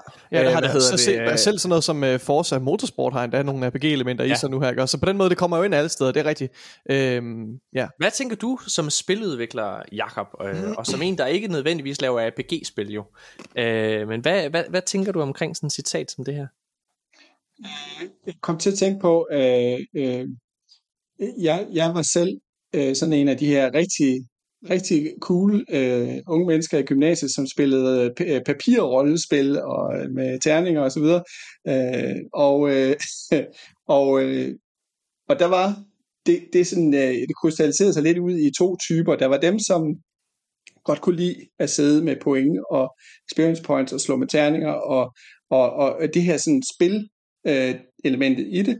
Og så var der dem, der gerne ville gå på opdagelse mod øh, Game Masterens øh, fantasi, og man vil gerne øh, prøve ting, man vil gerne have frihed, man vil gerne have kreativitet i sine løsninger, og øh, i de øh, ting, man bliver stillet overfor. Det ser man i, i rigtige RPG'er, eller i ma- mange af de bedste RPG'er, ser man den her sådan balance i, at der er, der er noget systemisk, som er, er øh, kan være sjovt, når man går op i tal og terninger og XP bars. Og, altså Diablo er jo, er jo den der maskine sådan, øh, perfektioneret på en eller anden måde. Og det var jo det, som de så tog til, til det der for Call of Duty og Forza og alle de andre har en, en XP bar, det er, det er en meget tilfredsstillende mekanik. Nu må man sige, der er ikke så meget spil i den del af det i, i, øh, i øh, Call of Duty, men til gengæld er der tilfredsstillende at se tal gå op hele tiden og låse op for nye ting.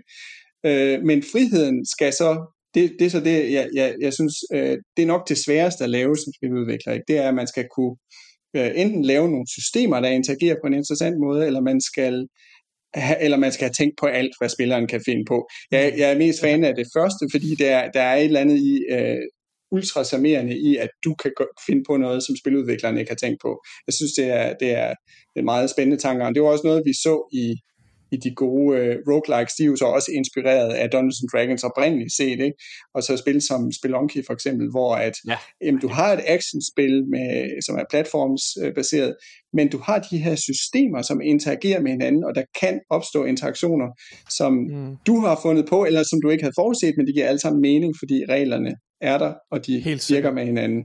Og det, det er den der sådan, øh, den, den mest spændende del af RPG'er efter min mening. Mere spændende ja. end det med tal, tallene og det der, som er, også er tilfredsstillende, men det er bare ikke helt så interessant. Det, jeg det tror, er... det er en af de bedste beskrivelser, jeg har hørt af det der. Ja. Øh, af den der og jeg ved ikke helt selv, jeg plejer, jeg, i mit hoved, så kalder jeg det der, du beskriver det, den første model med, at du har nogle systemer, der interagerer med nogle, med nogle bestemte regler. Jeg kalder det for en slags simulering, en, sam, en simulering af verden. Så du siger, jeg putter de her systemer ind, og jeg definerer nogle regler på, hvordan, og hvad, hvad skal der til? Der skal en eller anden, et eller andet kriterie, der skal mødes for, at det her sker, eller hvad ved jeg. Og så lader jeg resten være op til, til spilleren, så det bliver sådan en sandkasse. Og det, du har fuldstændig ret i, det er jo altså radikalt anderledes for det her med at, at scripte tingene, eller lave forskellige spor, hvor du hele tiden skal forudsige, hvilken vej går spilleren hen på forskellige tidspunkter. Ja. Det synes jeg, jeg synes, det, ja, det har altid fascineret mig meget, at man kunne lave sådan nogle spil, hvor du som nærmest er sådan en slags simulering. Øh, ja. Kun, kunne du, øh, kunne du eller I nogensinde finde på at prøve at gå i en anden retning? Altså med den type spil, I laver, altså udforske en helt ny genre? Det, det kunne vi sagtens. Øh, altså nogle af de ting, der har været på tale fra, fra øh, Jeppes side, øh, er, er, er afstik i helt andre øh, retninger. Og øh, jeg, øh, altså, jeg, jeg tror, I vil sige, når I ser øh, vores næste spil om x år, mm. når vi er færdige, ja. øh, I vil sige, at det er, det er højst sandsynligt en, en, øh, en helt anden genre. Og, øh, er det rigtigt? Og det håber jeg, at vi kan blive ved med, fordi jeg, jeg, øh, jeg vil gerne have, at vi kan blive ved med at overraske folk. Men selvfølgelig har den alle de samme sensibiliteter, ikke? så det skal være, det, øh, øh, det skal være en poleret singleplayer-oplevelse osv. osv., osv. Men, men måske er, er det en helt anden måde, man, man, man, øh, man spiller spillet på i princippet. Men hvad er det? Er det ikke et puzzle game så, eller hvad? Uh, det, kan, det kan ikke undgås, at der er puzzles i det, fordi det er den måde, Jeppes uh, hjerne fungerer på. Men, men ja. puzzle kan betyde mange ting, og det, ja. Uh, Ja, det, det kan I tænke over. Jeg tror ikke, jeg vil sige mere end det, men, Nej, øh, men, men, men der er mange måder at lave put puzzles ind i spil på. Fuck, altså, jeg synes, jo, jeg synes jo i forvejen, den måde, den måde, I bruger altså bosskampe og så videre, synes jeg jo i forvejen er en måde, man udforsker, eller udfordrer også, altså Limbo Insight-modellen på. Altså det er jo på en eller anden måde, så føles det, ja. altså, ja, det føles jo som en udvikling, hvor det er, at man også tager, man tager, jeg, jeg, jeg, jeg, jeg, jeg kan kun finde på ordet moderne, altså moderne, hvad hedder det, bosskampe, gameplay elementer ind og tage det ind, mm. så man, man får på en eller anden måde den her afslutning, hver gang man spiller et level, eller hvad man skal kalde det, i Cocoon, ikke også? Som man mm. ikke på samme måde fik i Inside, i min optik, og, og, øh, og Limbo. Ja. Der er nok noget med strukturen i Cocoon, som, som, som lidt naturligt gav, fordi vi har de her forskellige verdener, lidt naturligt gav, at vi ville have en, en, en sektion, der var fokuseret på en verden ad gangen, hvor uh, Insider Limbo er jo, uh, for, altså i min, den måde jeg tænker på, på, så er det som om et, et langt en lang drøm, du har, som er, er måske har sådan ja. lidt nogle, nogle spring i, i, øh, i øh, sådan, øh, hvad, man, hvad det er, man oplever, men det er et sammenhængende, et, et sammenhængende forløb mere eller en film, øh, hvor vores har mere en, en traditionel computerspils opbygning med områder, men så struktureret på en ny måde, vil jeg sige. Øh. Mm. Det er crazy. Ja, igen, ja, det minder mig faktisk meget... lidt om Tunic, fordi det er sådan noget low, low poly Tunic? Det er fucking fights. godt. Øhm, så sådan stilistisk, altså jeg er ja. godt klar, at Tunic er et helt andet spil jo, altså mere et RPG-spil, men, men stadigvæk. Ja, øh, Tunic godt. Nå, ja, vi, hvad hedder vi det? kiggede også på det, og, og synes også, Tunic var, var fedt. Ja. Øh, øh, helt klart også noget for os. Ja. Noget, der ikke er så fedt, det er Ubisoft. Øh, lad os gå videre til dem. Hvad hedder det? vi kan godt lide Ubisoft. Kan vi det? Hva, altså, ja, det er vildt mærkeligt, at vi ikke har fået en kode til Assassin's Creed nu. Det er mærkeligt. Vi kan ikke lide Ubisoft. Det er vildt mærkeligt, at vi kan få en kode. Altså, ja. vi sidder og spiller Spider-Man lige nu. Altså, det udkommer om hvad? Jeg for... Ej. Og har ikke... Øh... Ja, no. Skal jeg fortælle, hvorfor det irriterer mig grænseløst, at vi ikke har fået kode til, til Assassin's Creed? Det var øhm... fordi, det var derfor, du sagde nej til uh, Spider-Man. Ja, ja, nej, nej, nej, det er ikke det. Det er fordi, en af mine øh, venner på studiet gav udtryk for, at han glædede sig sindssygt meget til Assassin's Creed. Det var, mm. han åh, glæder sig så meget til det. Og så kunne jeg jo blære mig og sige, bare vent, lige om lidt, så får jeg koder til du Assassin's Creed. Du sad og spillede det før. Og så ja, det skal jeg sidde og spille det før dig og så skal jeg nok give dig, fortælle dig, ej, jeg vil selvfølgelig ikke røbe noget, men bare lige give et lille hint, om jeg synes, det er godt. Det kan jeg jo ikke nu, vel? Altså, det er næsten for sent nu. Jeg synes, øh, hvis jeg må sige det, at jeg synes, det er meget mærkeligt, at anmeldelserne heller ikke er kommet ud til det. Altså sådan Ej. internationalt nu. Øh, ja. De udkommer om to dage. Ja. Så der, altså, det, det behøver ikke at betyde en skid, vil jeg bare lige sige. Nej, altså de andre medier har jo, har jo kørt sådan noget, øhm, ikke review in progress, men de har kørt noget, noget ret tightly curated yes. previews og så videre af, ja. af bestemte spilelementer. Så det, det virker som om, at de her PR-mæssigt har været meget ind over til, nu må jeg fortælle lige præcis om det her. Nu, ja. må, jeg skrive, øh, nu må jeg lave en video der med, der, med den her formular. Altså i stedet for, jeg er sikker på, at hvis IGN havde, selv havde rådrum, så ville de lave noget review in progress, eller, eller, eller det sted review jo. Så ja, det, det er sådan lidt det er lidt, lidt skuffende måske. Mm, ja, ja. Men ja, uh, vi kommer ja, ja. til at anmelde uanset hvad. La, uh, Ubisoft, de tror på streaming. De tror på streaming er en Fedt. ting om 5-10 år. Selvfølgelig gør det det, og det skal de også sige nu, når de har fået lov til at få Activision Blizzards uh, hvad hedder det, titler det på det. deres specifikke streaming-platform, ja. uh, som en del af det her Activision Blizzard, for lige med CMA uh, fra Microsofts side af. Så det er jo selvfølgelig spændende. Øhm, ja, det, jeg ved ikke, det er ham der Gilmon, Gilmon der, der er CEO, som har været ude og udtale sig om, at, øh, at han tror, det er en ting om 5-10 år. Øh, jeg vil selvfølgelig hellere høre dig, Jakob, fordi jeg kan huske Dino Patti, da vi sad med ham, så sagde han, han troede ikke på streaming. Og jeg har hørt mange sige, at cloud og streaming ikke er en ting. Vi havde faktisk også øh, talt med Emil Hammer, som øh, har en Ph.D. i gaming og en dansk øh, spilekspert. Han har også sagt, at han tvivler på, at det nogensinde stikker af. Hvad med dig? Tror du på streaming?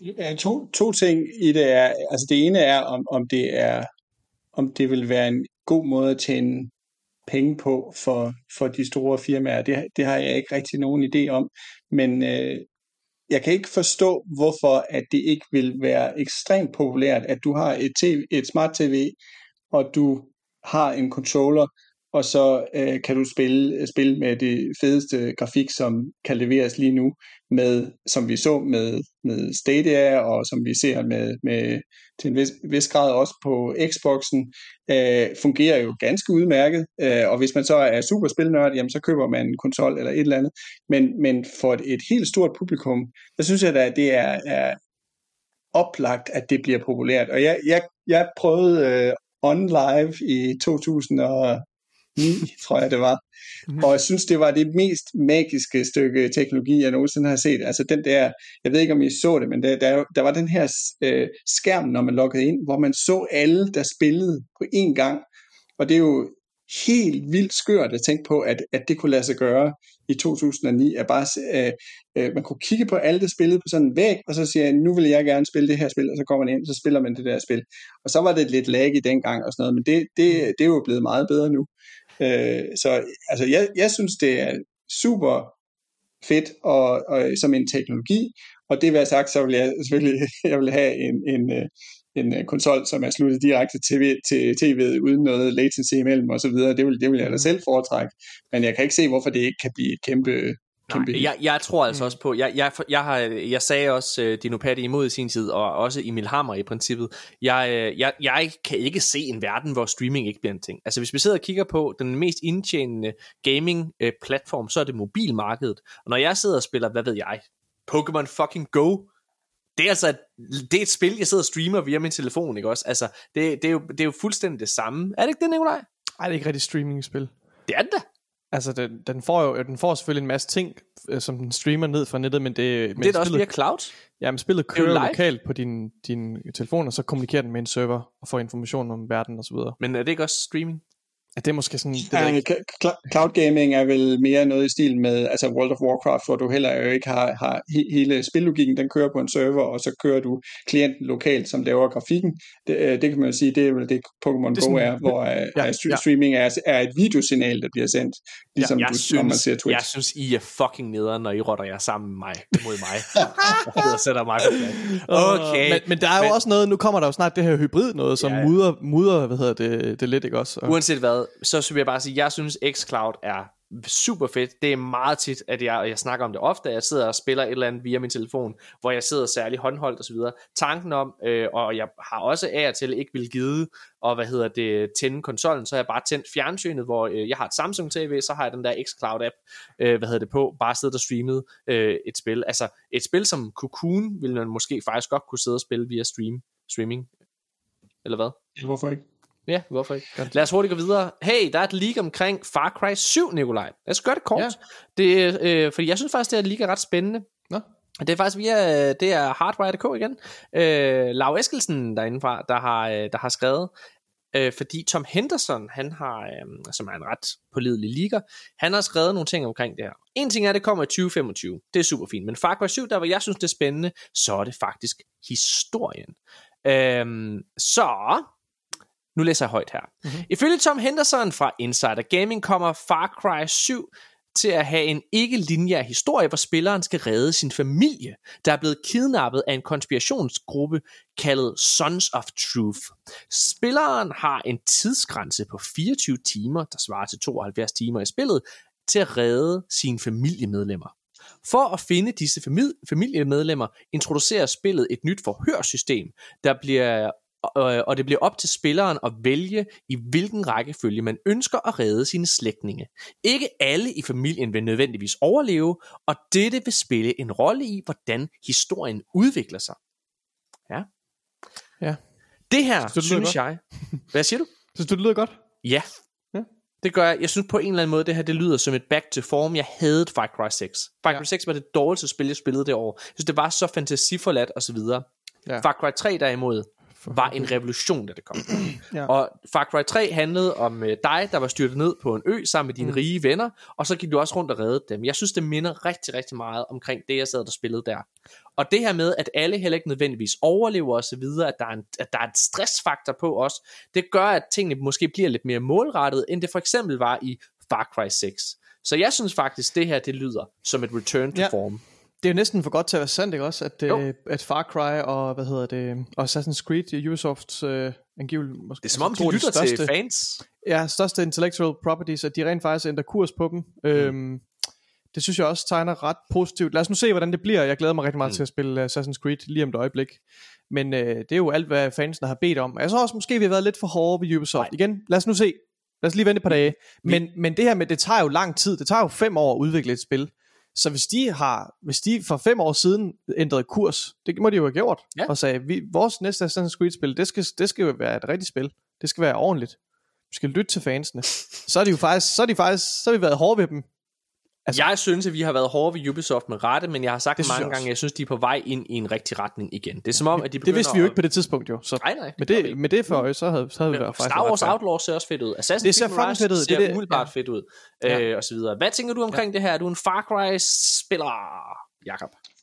Ikke specielt. Jeg kan huske, jeg spillede Far Cry 2, er det ikke i, i Afrika et sted, det foregår? Jo, det er Far Cry 2, ja. Jo, det kan være, ja.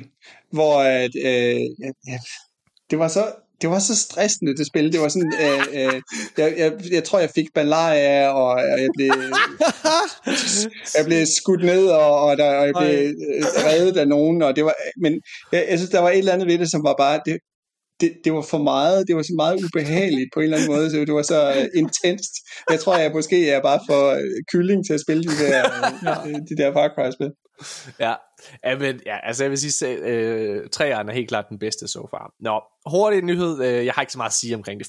Counter-Strike 2 er ude, hey, fedt. Jeg har ikke noget, ja, det, det... Jamen, jeg ved ikke, hvad jeg skal sige, det er kæmpe stort og alle mulige ting. Jeg ved det ikke, det, de, der, altså, de, har bare, de har lavet nogle opdateringer til grafikmotoren, mm. så det ligner mere et moderne skydspil. Altså bedre volumetric, bedre belysning, mere yeah. klotter i banerne. Yeah. I don't know, de, det, det virker som en meget sådan rutinemæssig opgradering af, af grafikmotoren, og så er der vist en del fejl med det lige nu, men det er der jo altid med sådan nogle spil, når de lige er udkommet, så der går nok lige noget tid før, at det stabiliserer sig og bliver modent, og så kan det blive det nye hvad hedder det, gyldne standard, whatever, for, for, hvad hedder det, for den her, hvad hedder det, competitive scene, yeah. men det er nok ikke lige med det samme. Øh, så jeg ved ikke, altså. Ja, det er skide godt. Det, det er super godt. Har du noget at sige til Counter-Strike 2? Jeg har ikke noget at sige til Counter-Strike 2. Lad det, er lidt sådan, det er lidt sådan et pseudo-spil. Det er ikke et rigtigt spil. Det er sådan, nej. Det er, en, det, det er mere en, øh, det er mere en, en ja, hvad hedder det, en, øh, en mentalitet, eller en, en identitet. Nå. Jeg hopper uh, lige to Netflix-nyheder over, og så, hvad hedder det, hopper jeg over til um, Alan Wake 2, Nikolaj. Det har jeg til gengæld noget at sige omkring. Mm-hmm, mm-hmm. Uh, fordi et spil, vi var meget uenige omkring, det er et spil, der hedder Control, som Remedy lavede. Ja. Du kunne rigtig godt lide Control. Jeg ja. synes, det var noget fucking artifarti pist. Og hvad hedder det, øh, som altså havde en ikke eksisterende historie og så videre. En af dem, der, hvad hedder det, presset på for, øh, for det her, altså alt for metaforiske univers, det var den her pedel-karakter. Mm-hmm. Og øh, den her pedel-karakter, som hedder Artie, ja han er med i Alan Wake 2, fordi de universer er jo i det samme univers. Nikolaj, er du begejstret for det her? Det er jeg faktisk ret begejstret for. Har vi bragt, vi har ikke bragt nogen lignende nyhed i podcasten før, vel? Nej. Nej, jeg tror Jørgen og jeg, vi havde en samtale med nogle øh, finske content creators, da vi var afsted øh, til det her event med Playstation, med og de 2, nævnte ja. med Spider-Man 2, hmm. og de fortalte faktisk om, øh, om øh, jeg kan ikke huske, hvad deres kilde var, om, om det, eller om det er noget, hvor der var øh, kendt på det tidspunkt. Hmm. Øh, men de fortalte nemlig også det her med den her janitor, øh, Arti, som, er, som jo er, er en finsk stemmeskuespiller, der ligger, mm. og han taler jo, snakker jo finsk, det er derfor det lyder ja. så sjovt. ja. øhm, jeg, jeg, jeg, synes, det er mega fedt. Jeg synes, det er fedt, at der er, at der er noget, der, der bliver lidt sammen. Altså, jeg synes, at, at den karakter i hvert fald, ham her, øh, hvad hedder det, øh, Arti, han passede perfekt ind i Controls univers, som var lidt mærkeligt og og skørt, og, altså, og det, ja, men jeg ved ikke, om det også passer ind i Alan Wake, jeg, jeg tror bare, jeg synes, jeg tror bare, jeg synes, det er fedt. Jeg elsker deres, deres stil og, sådan, og univers, så det synes jeg bare er nice. Jeg ser meget frem til Alan Wake 2, jeg elskede ja. det første Alan Wake. Øh, jeg har umiddelbart ikke noget problem med, at han er med, men lad os nu se. Hvad med dig, Jacob? Har du noget forhold til Control, til Remedy eller til Alan Wake? Det forhold, at jeg har spillet Alan Wake, og jeg har spillet Control, og jeg synes, de var super fede begge to. Jeg synes især Control var fedt. Øh, jeg, øh, jeg, og jeg kan godt lide deres måde at fortælle historie på, fordi at det er syret og sådan lidt underfortalt, det, det kan jeg rigtig godt lide. Nå, jeg, og jeg kan godt lide, Nå, ja, at, du mener at, den der historie, der ikke er der? Ja, ja helt sikkert. Ja, ja præcis. Men man kan ligesom selv gøre den færdig inde i hovedet. Jeg ved ikke, du kan øh, minde sig sagde noget tilsvarende vores eget. Øh, det, det kan jeg godt lide. Og, øh, og så, øh, så synes jeg, øh, Altså, der var nogle momenter i det spil, som var sådan helt øh, noget, man slet ikke så komme. Og blandt andet den her pedel-karakter, hvor der, jeg, jeg mener, jeg, jeg husker, der var sådan nogle øh, øh, filmoptagelser og sådan noget, der blev blandet ind oven ja. i dit øh, syn, og som om ja, ej, synsforstyrrelse og noget. Ja. Det var sindssygt ja. fedt lavet. Og så, så øh, Og så øh, soundtracket til Control, det ved jeg ikke, om I er klar over, øh, det er øh, blandt andet Martin Stig Andersen fra, fra Inside. Og øh, Nå, øh, en af det soundtrack er... Derovre. han er ikke hos uh, Playdead mere, Martin. Han har lavet en masse andre ting. Han har lavet uh, Wolfenstein. Nu er han ved, han lavet, uh, nu er han ved FBI. Control. Ja. Yeah. Men uh, Control soundtracket er fantastisk, og, og, og jeg synes, det spil var super fedt. Det er ikke kun fordi, ja. jeg er venner med Martin, når jeg siger det. Jeg synes rent faktisk, det er super fedt. Jeg er faktisk enig med dig. Jeg er faktisk enig med dig. Jeg tror, jeg roste også stemningen. Altså, stemningen er rigtig fed. Ja. Og, det, og jeg, jeg, jeg, jeg tror bare, jeg, jeg, jeg, jeg Ej, jeg tror, et spil ja. som Control, der vil jeg gerne have, at de fortæller mig en historie. At jeg ikke bare skal mm. sidde og... Fordi ja, jeg blev sgu også overrasket over alt, der skete, men det var fordi, jeg ikke fattede, hvad fanden der foregik. Altså, det... Øh, ja. Jeg synes, det var, jeg, synes, jeg hyggede mig, jeg synes, det var virkelig fedt. Og det her med at gå rundt og læse de her noter og så videre i, i kontorerne, og, og, og lige så stille stykke et billede sammen med den her fucking mærkelige, hvad hedder det, organisation. Jeg synes bare, det var... Ja, jeg elskede det. Jeg ser frem til Alan Wake 2. Den sidste nyhed for den her uge, det er omkring Cyberpunk 2, Nikolaj. Ja.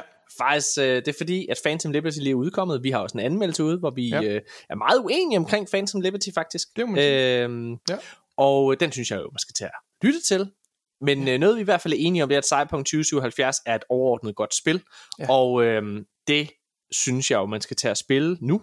Og øh, det kunne man også have gjort før, for den sags skyld i min optik. Men øh, det er i hvert fald et godt spil nu, og det skal man ikke mm-hmm. snyde sig selv for. Det er en rigtig god RPG. Men øhm, vi glæder os også begge to til Cyberpunk 2. Og ja. øh, de har været ude at sige, at øh, nu, øh, og det er faktisk deres game director, øh, Gabe Amantagelo, der siger, at øh, 2.0 and Phantom Liberty are the last big updates, altså til Cyberpunk 2077. Mm. We'll do a little something more, but those are the last big ones. Yeah. Then it's Cyberpunk 2 or Orion, I should say, whatever we end up naming it. Ja. Bum. Ja. Jeg har det lidt ambivalent med, ej okay, jeg er glad for, ja det ved jeg ikke, jeg er glad for, at de går i gang med at arbejde på Cyberpunk 2. Øh, jeg, havde, jeg så gerne, at de lavede en, en stor DLC mere til Cyberpunk 2077. Øh, jeg, jeg var meget begejstret for, øh, for Phantom Liberty men jeg glæder mig samtidig også til, at de går i gang med det næste spil. Øh, og så har jeg da også lidt ambivalent med det her med, at de skifter til Unreal Engine, fordi på den ene side, så har deres Red Engine, deres in-house engine, og Cyberpunk 2077 har jo været banebrydende på ja. grafikfronten, og er stadigvæk i den dag, altså lige nu, synes jeg, Cyberpunk er nok det flotteste spil, du kan spille på din konsol, og måske også på din PC. Jeg har, har spillet det på konsol i hvert fald, så, øhm, som er sindssygt imponerende, og det har været altså testbed for mange af de nye teknologier, øhm, så videre som ray tracing og AI upscaling og så videre, og det er altså maløs, maløs øh, smukt spil. Så, men, men det, har jo også, det er jo også en engine, der har forvoldt dem ret store problemer, som nok kommer til udtryk med Cyberpunk 2077 launch. Og så er, øh, hvad hedder det, så er, hvad hedder det, mm, uh, Unreal Engine, you're all the rage. Altså det, er det, det er det, alle snakker om, og det er alle, som gerne vil skifte til.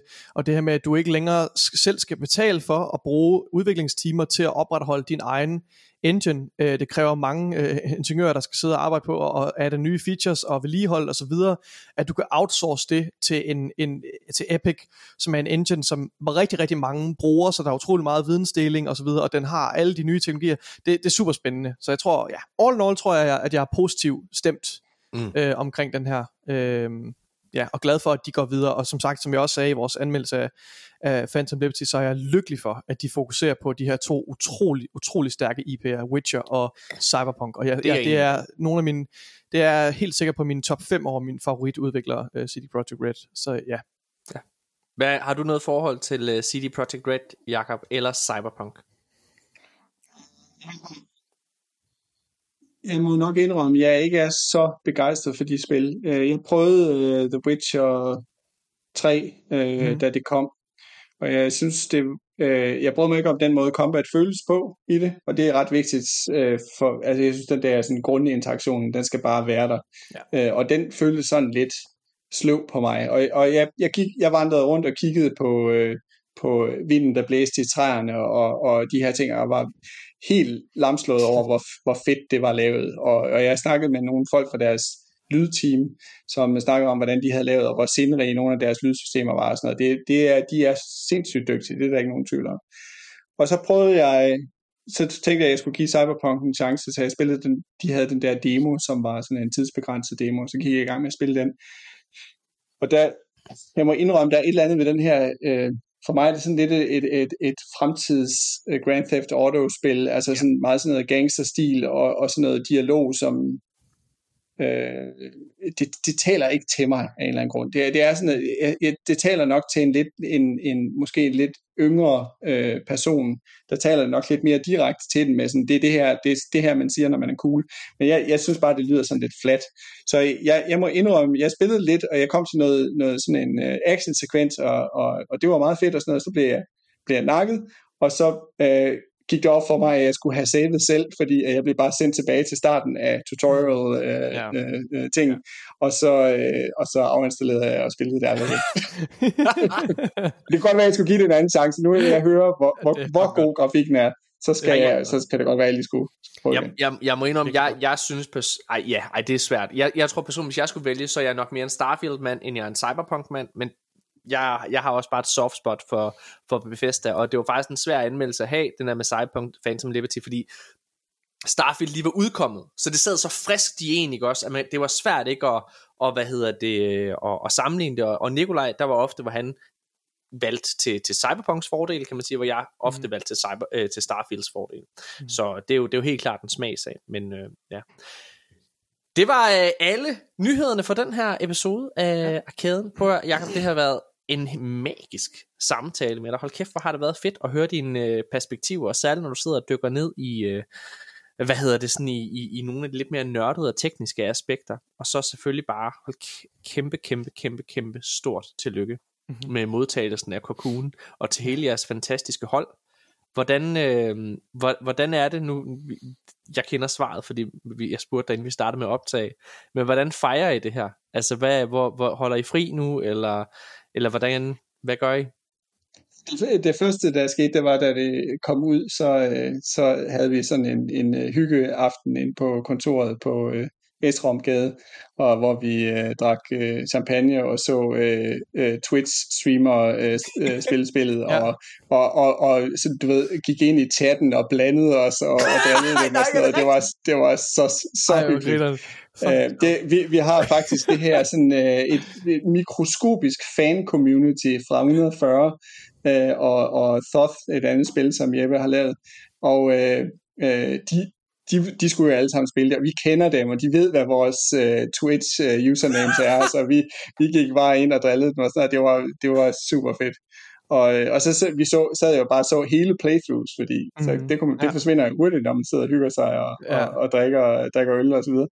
Ej, øh, og så, øh, ja, og så og nu har vi så sådan lidt ved at gå tilbage til sådan en form for øh, arbejdsnormalitet øh, igen, og så har vi så besluttet, at vi holder, vi holder fri i november, altså alle, alle tager bare hele november fri øh, med, med løn, og så, øh, og så kommer vi tilbage med fornyet energi, fordi det var lidt hårdt op imod deadline. Det, det er øh, Jeppe og mig meget bevidst om, at vi, vi har vi, vi har haft det øh, lidt, lidt hårdt. Øh, men nu, nu øh, det lykkedes, og så er, vi, øh, så er vi glade, og så skal vi også lige holde lidt fri og komme, komme ovenpå igen. Hvor længe, øh, hvor længe havde I altså sådan en i crunch-periode, eller hvad man skal kalde det? Altså, jeg synes, den sit, altså det er lidt forskelligt, hvem du, du er i vores firma, fordi der var nogle af os, der ikke havde behov, øh, og vi, vi er øh, vi regner aldrig med, at der er nogen, der cruncher.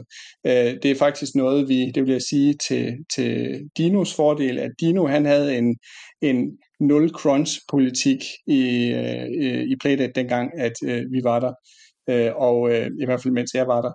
Og det har vi bare taget til os. Sådan skal det selvfølgelig være. Det er åndssvagt det andet, at man begynder at planlægge med crunch og sådan noget. Det virker jo fuldstændig irrationelt.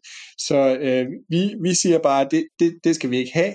Men så ender det jo så med, at der er nogen, der sidder og er lidt presset. Det er især, øh, det, det er, altså Jeppe har arbejdet alt for meget i, i, efter min mening, og, og jeg har også siddet til sidst og, og, og, og lavet musik og, og, og kæmpet med at nå den deadline, og, og der har været et par andre stykker hos firmaet, som virkelig har lagt, især vores øh, Marconi, vores øh, programmører, som har siddet og, og haft det her enorme pres at skulle lave builds til alle platformene og sådan noget. Og, og mm. altså, det, vi er så taknemmelige for, at han gad lægge så meget tid i det, og, øh, men altså, øh, vi, øh, vi forventer det ikke, og, og det skal ikke være sådan. Det er, vi har lidt fejlet i planlægningen, og så, sådan er det nogle gange. Men så er det jo fantastisk, at man kan give altså en måned fri på den måde. Sådan, og så må det jo også ja. bare føles altså super tilfredsstillende at have lagt den ekstra energi og den ekstra indsats, når det er, at den modtagelse, som I nogle gange har fået på det her spil, kommer ud, ikke også? Så, så må det jo føles som om, at alle de interessetimer, eller hvad man skal kalde det, øh, ja, at det har været det hele værd. Ja, altså der, der, der er en balance der, og man skal, det er en, lidt en farlig leg at lege med, at, hvor meget man kan presse øh, sig selv og hinanden med sådan noget.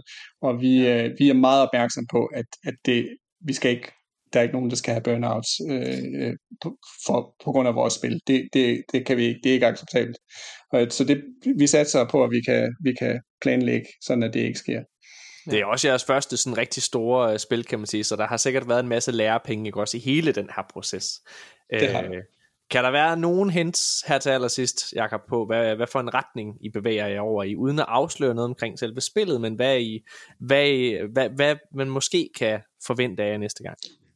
Nej, jeg vil ikke øh, sige noget, fordi så bliver vi jo, så lover vi jo noget, som vi, hvis vi nu skifter retning, så kan vi jo ikke holde det. Så øh, den, den ligger stadigvæk åben, øh, men, øh, men måske noget lidt andet. Meget, meget ja. spændende. Prøv at høre, øh, tusind, tusind tak for, for al din tid, Jakob, og tusind tak for, øh, fordi du deler ud af dig selv og dine holdninger, og hvad hedder det, ja, spinner Ubisoft til og øh, giver os ret i... Ej, det siger er absolut ikke, jeg Nej, nej, eller var sjov. Prøv at høre, hvad hedder, tusind, tusind tak, og tak for alle mennesker, der sidder og lytter med. Øh, min opfordring er helt klart, at øh, man skal skynde sig ud og prøve Cocoon, man kan jo gøre det via Game Pass, men hvis man gerne vil støtte, og det synes jeg jo, man skal tage at gøre, øh, modsat mig og Nikolaj, der bare hentede det via Game Pass, og var nogle griske, grådige røvhuller. Hvad hedder det? Ej, jeg synes, hvis jeg, man jeg skal... kan stadig nå gå ind og købe den. Nej, jeg kan stadig købe den igennem nej, Xbox Store. Nej, hvad hedder det? Nej, hvad hedder det? Ej, jeg synes jo selvfølgelig, ja. man skal tage at støtte, støtte dansk. Hvad hedder det? Øhm, ja så skal man tage at gå ind og støtte øh, de hårdt arbejdende mennesker inde på, øh, på Geometric Interactive, og, øh, og så ja. køb det spil ind på din Xbox Store, eller på Steam, eller på Playstation for den tages skyld, eller på Nintendo, og særligt på Nintendo, for der havde det været svært at porte den til. Hvad hedder det? Øh, ja. Tusind, tusind tak til alle, der med. Spil. Cocoon. Helt seriøst. Ja. Det er en kæmpe fucking har vores anbefaling. varmeste anbefalinger. Det har den. Tusind tak for at med. Hej.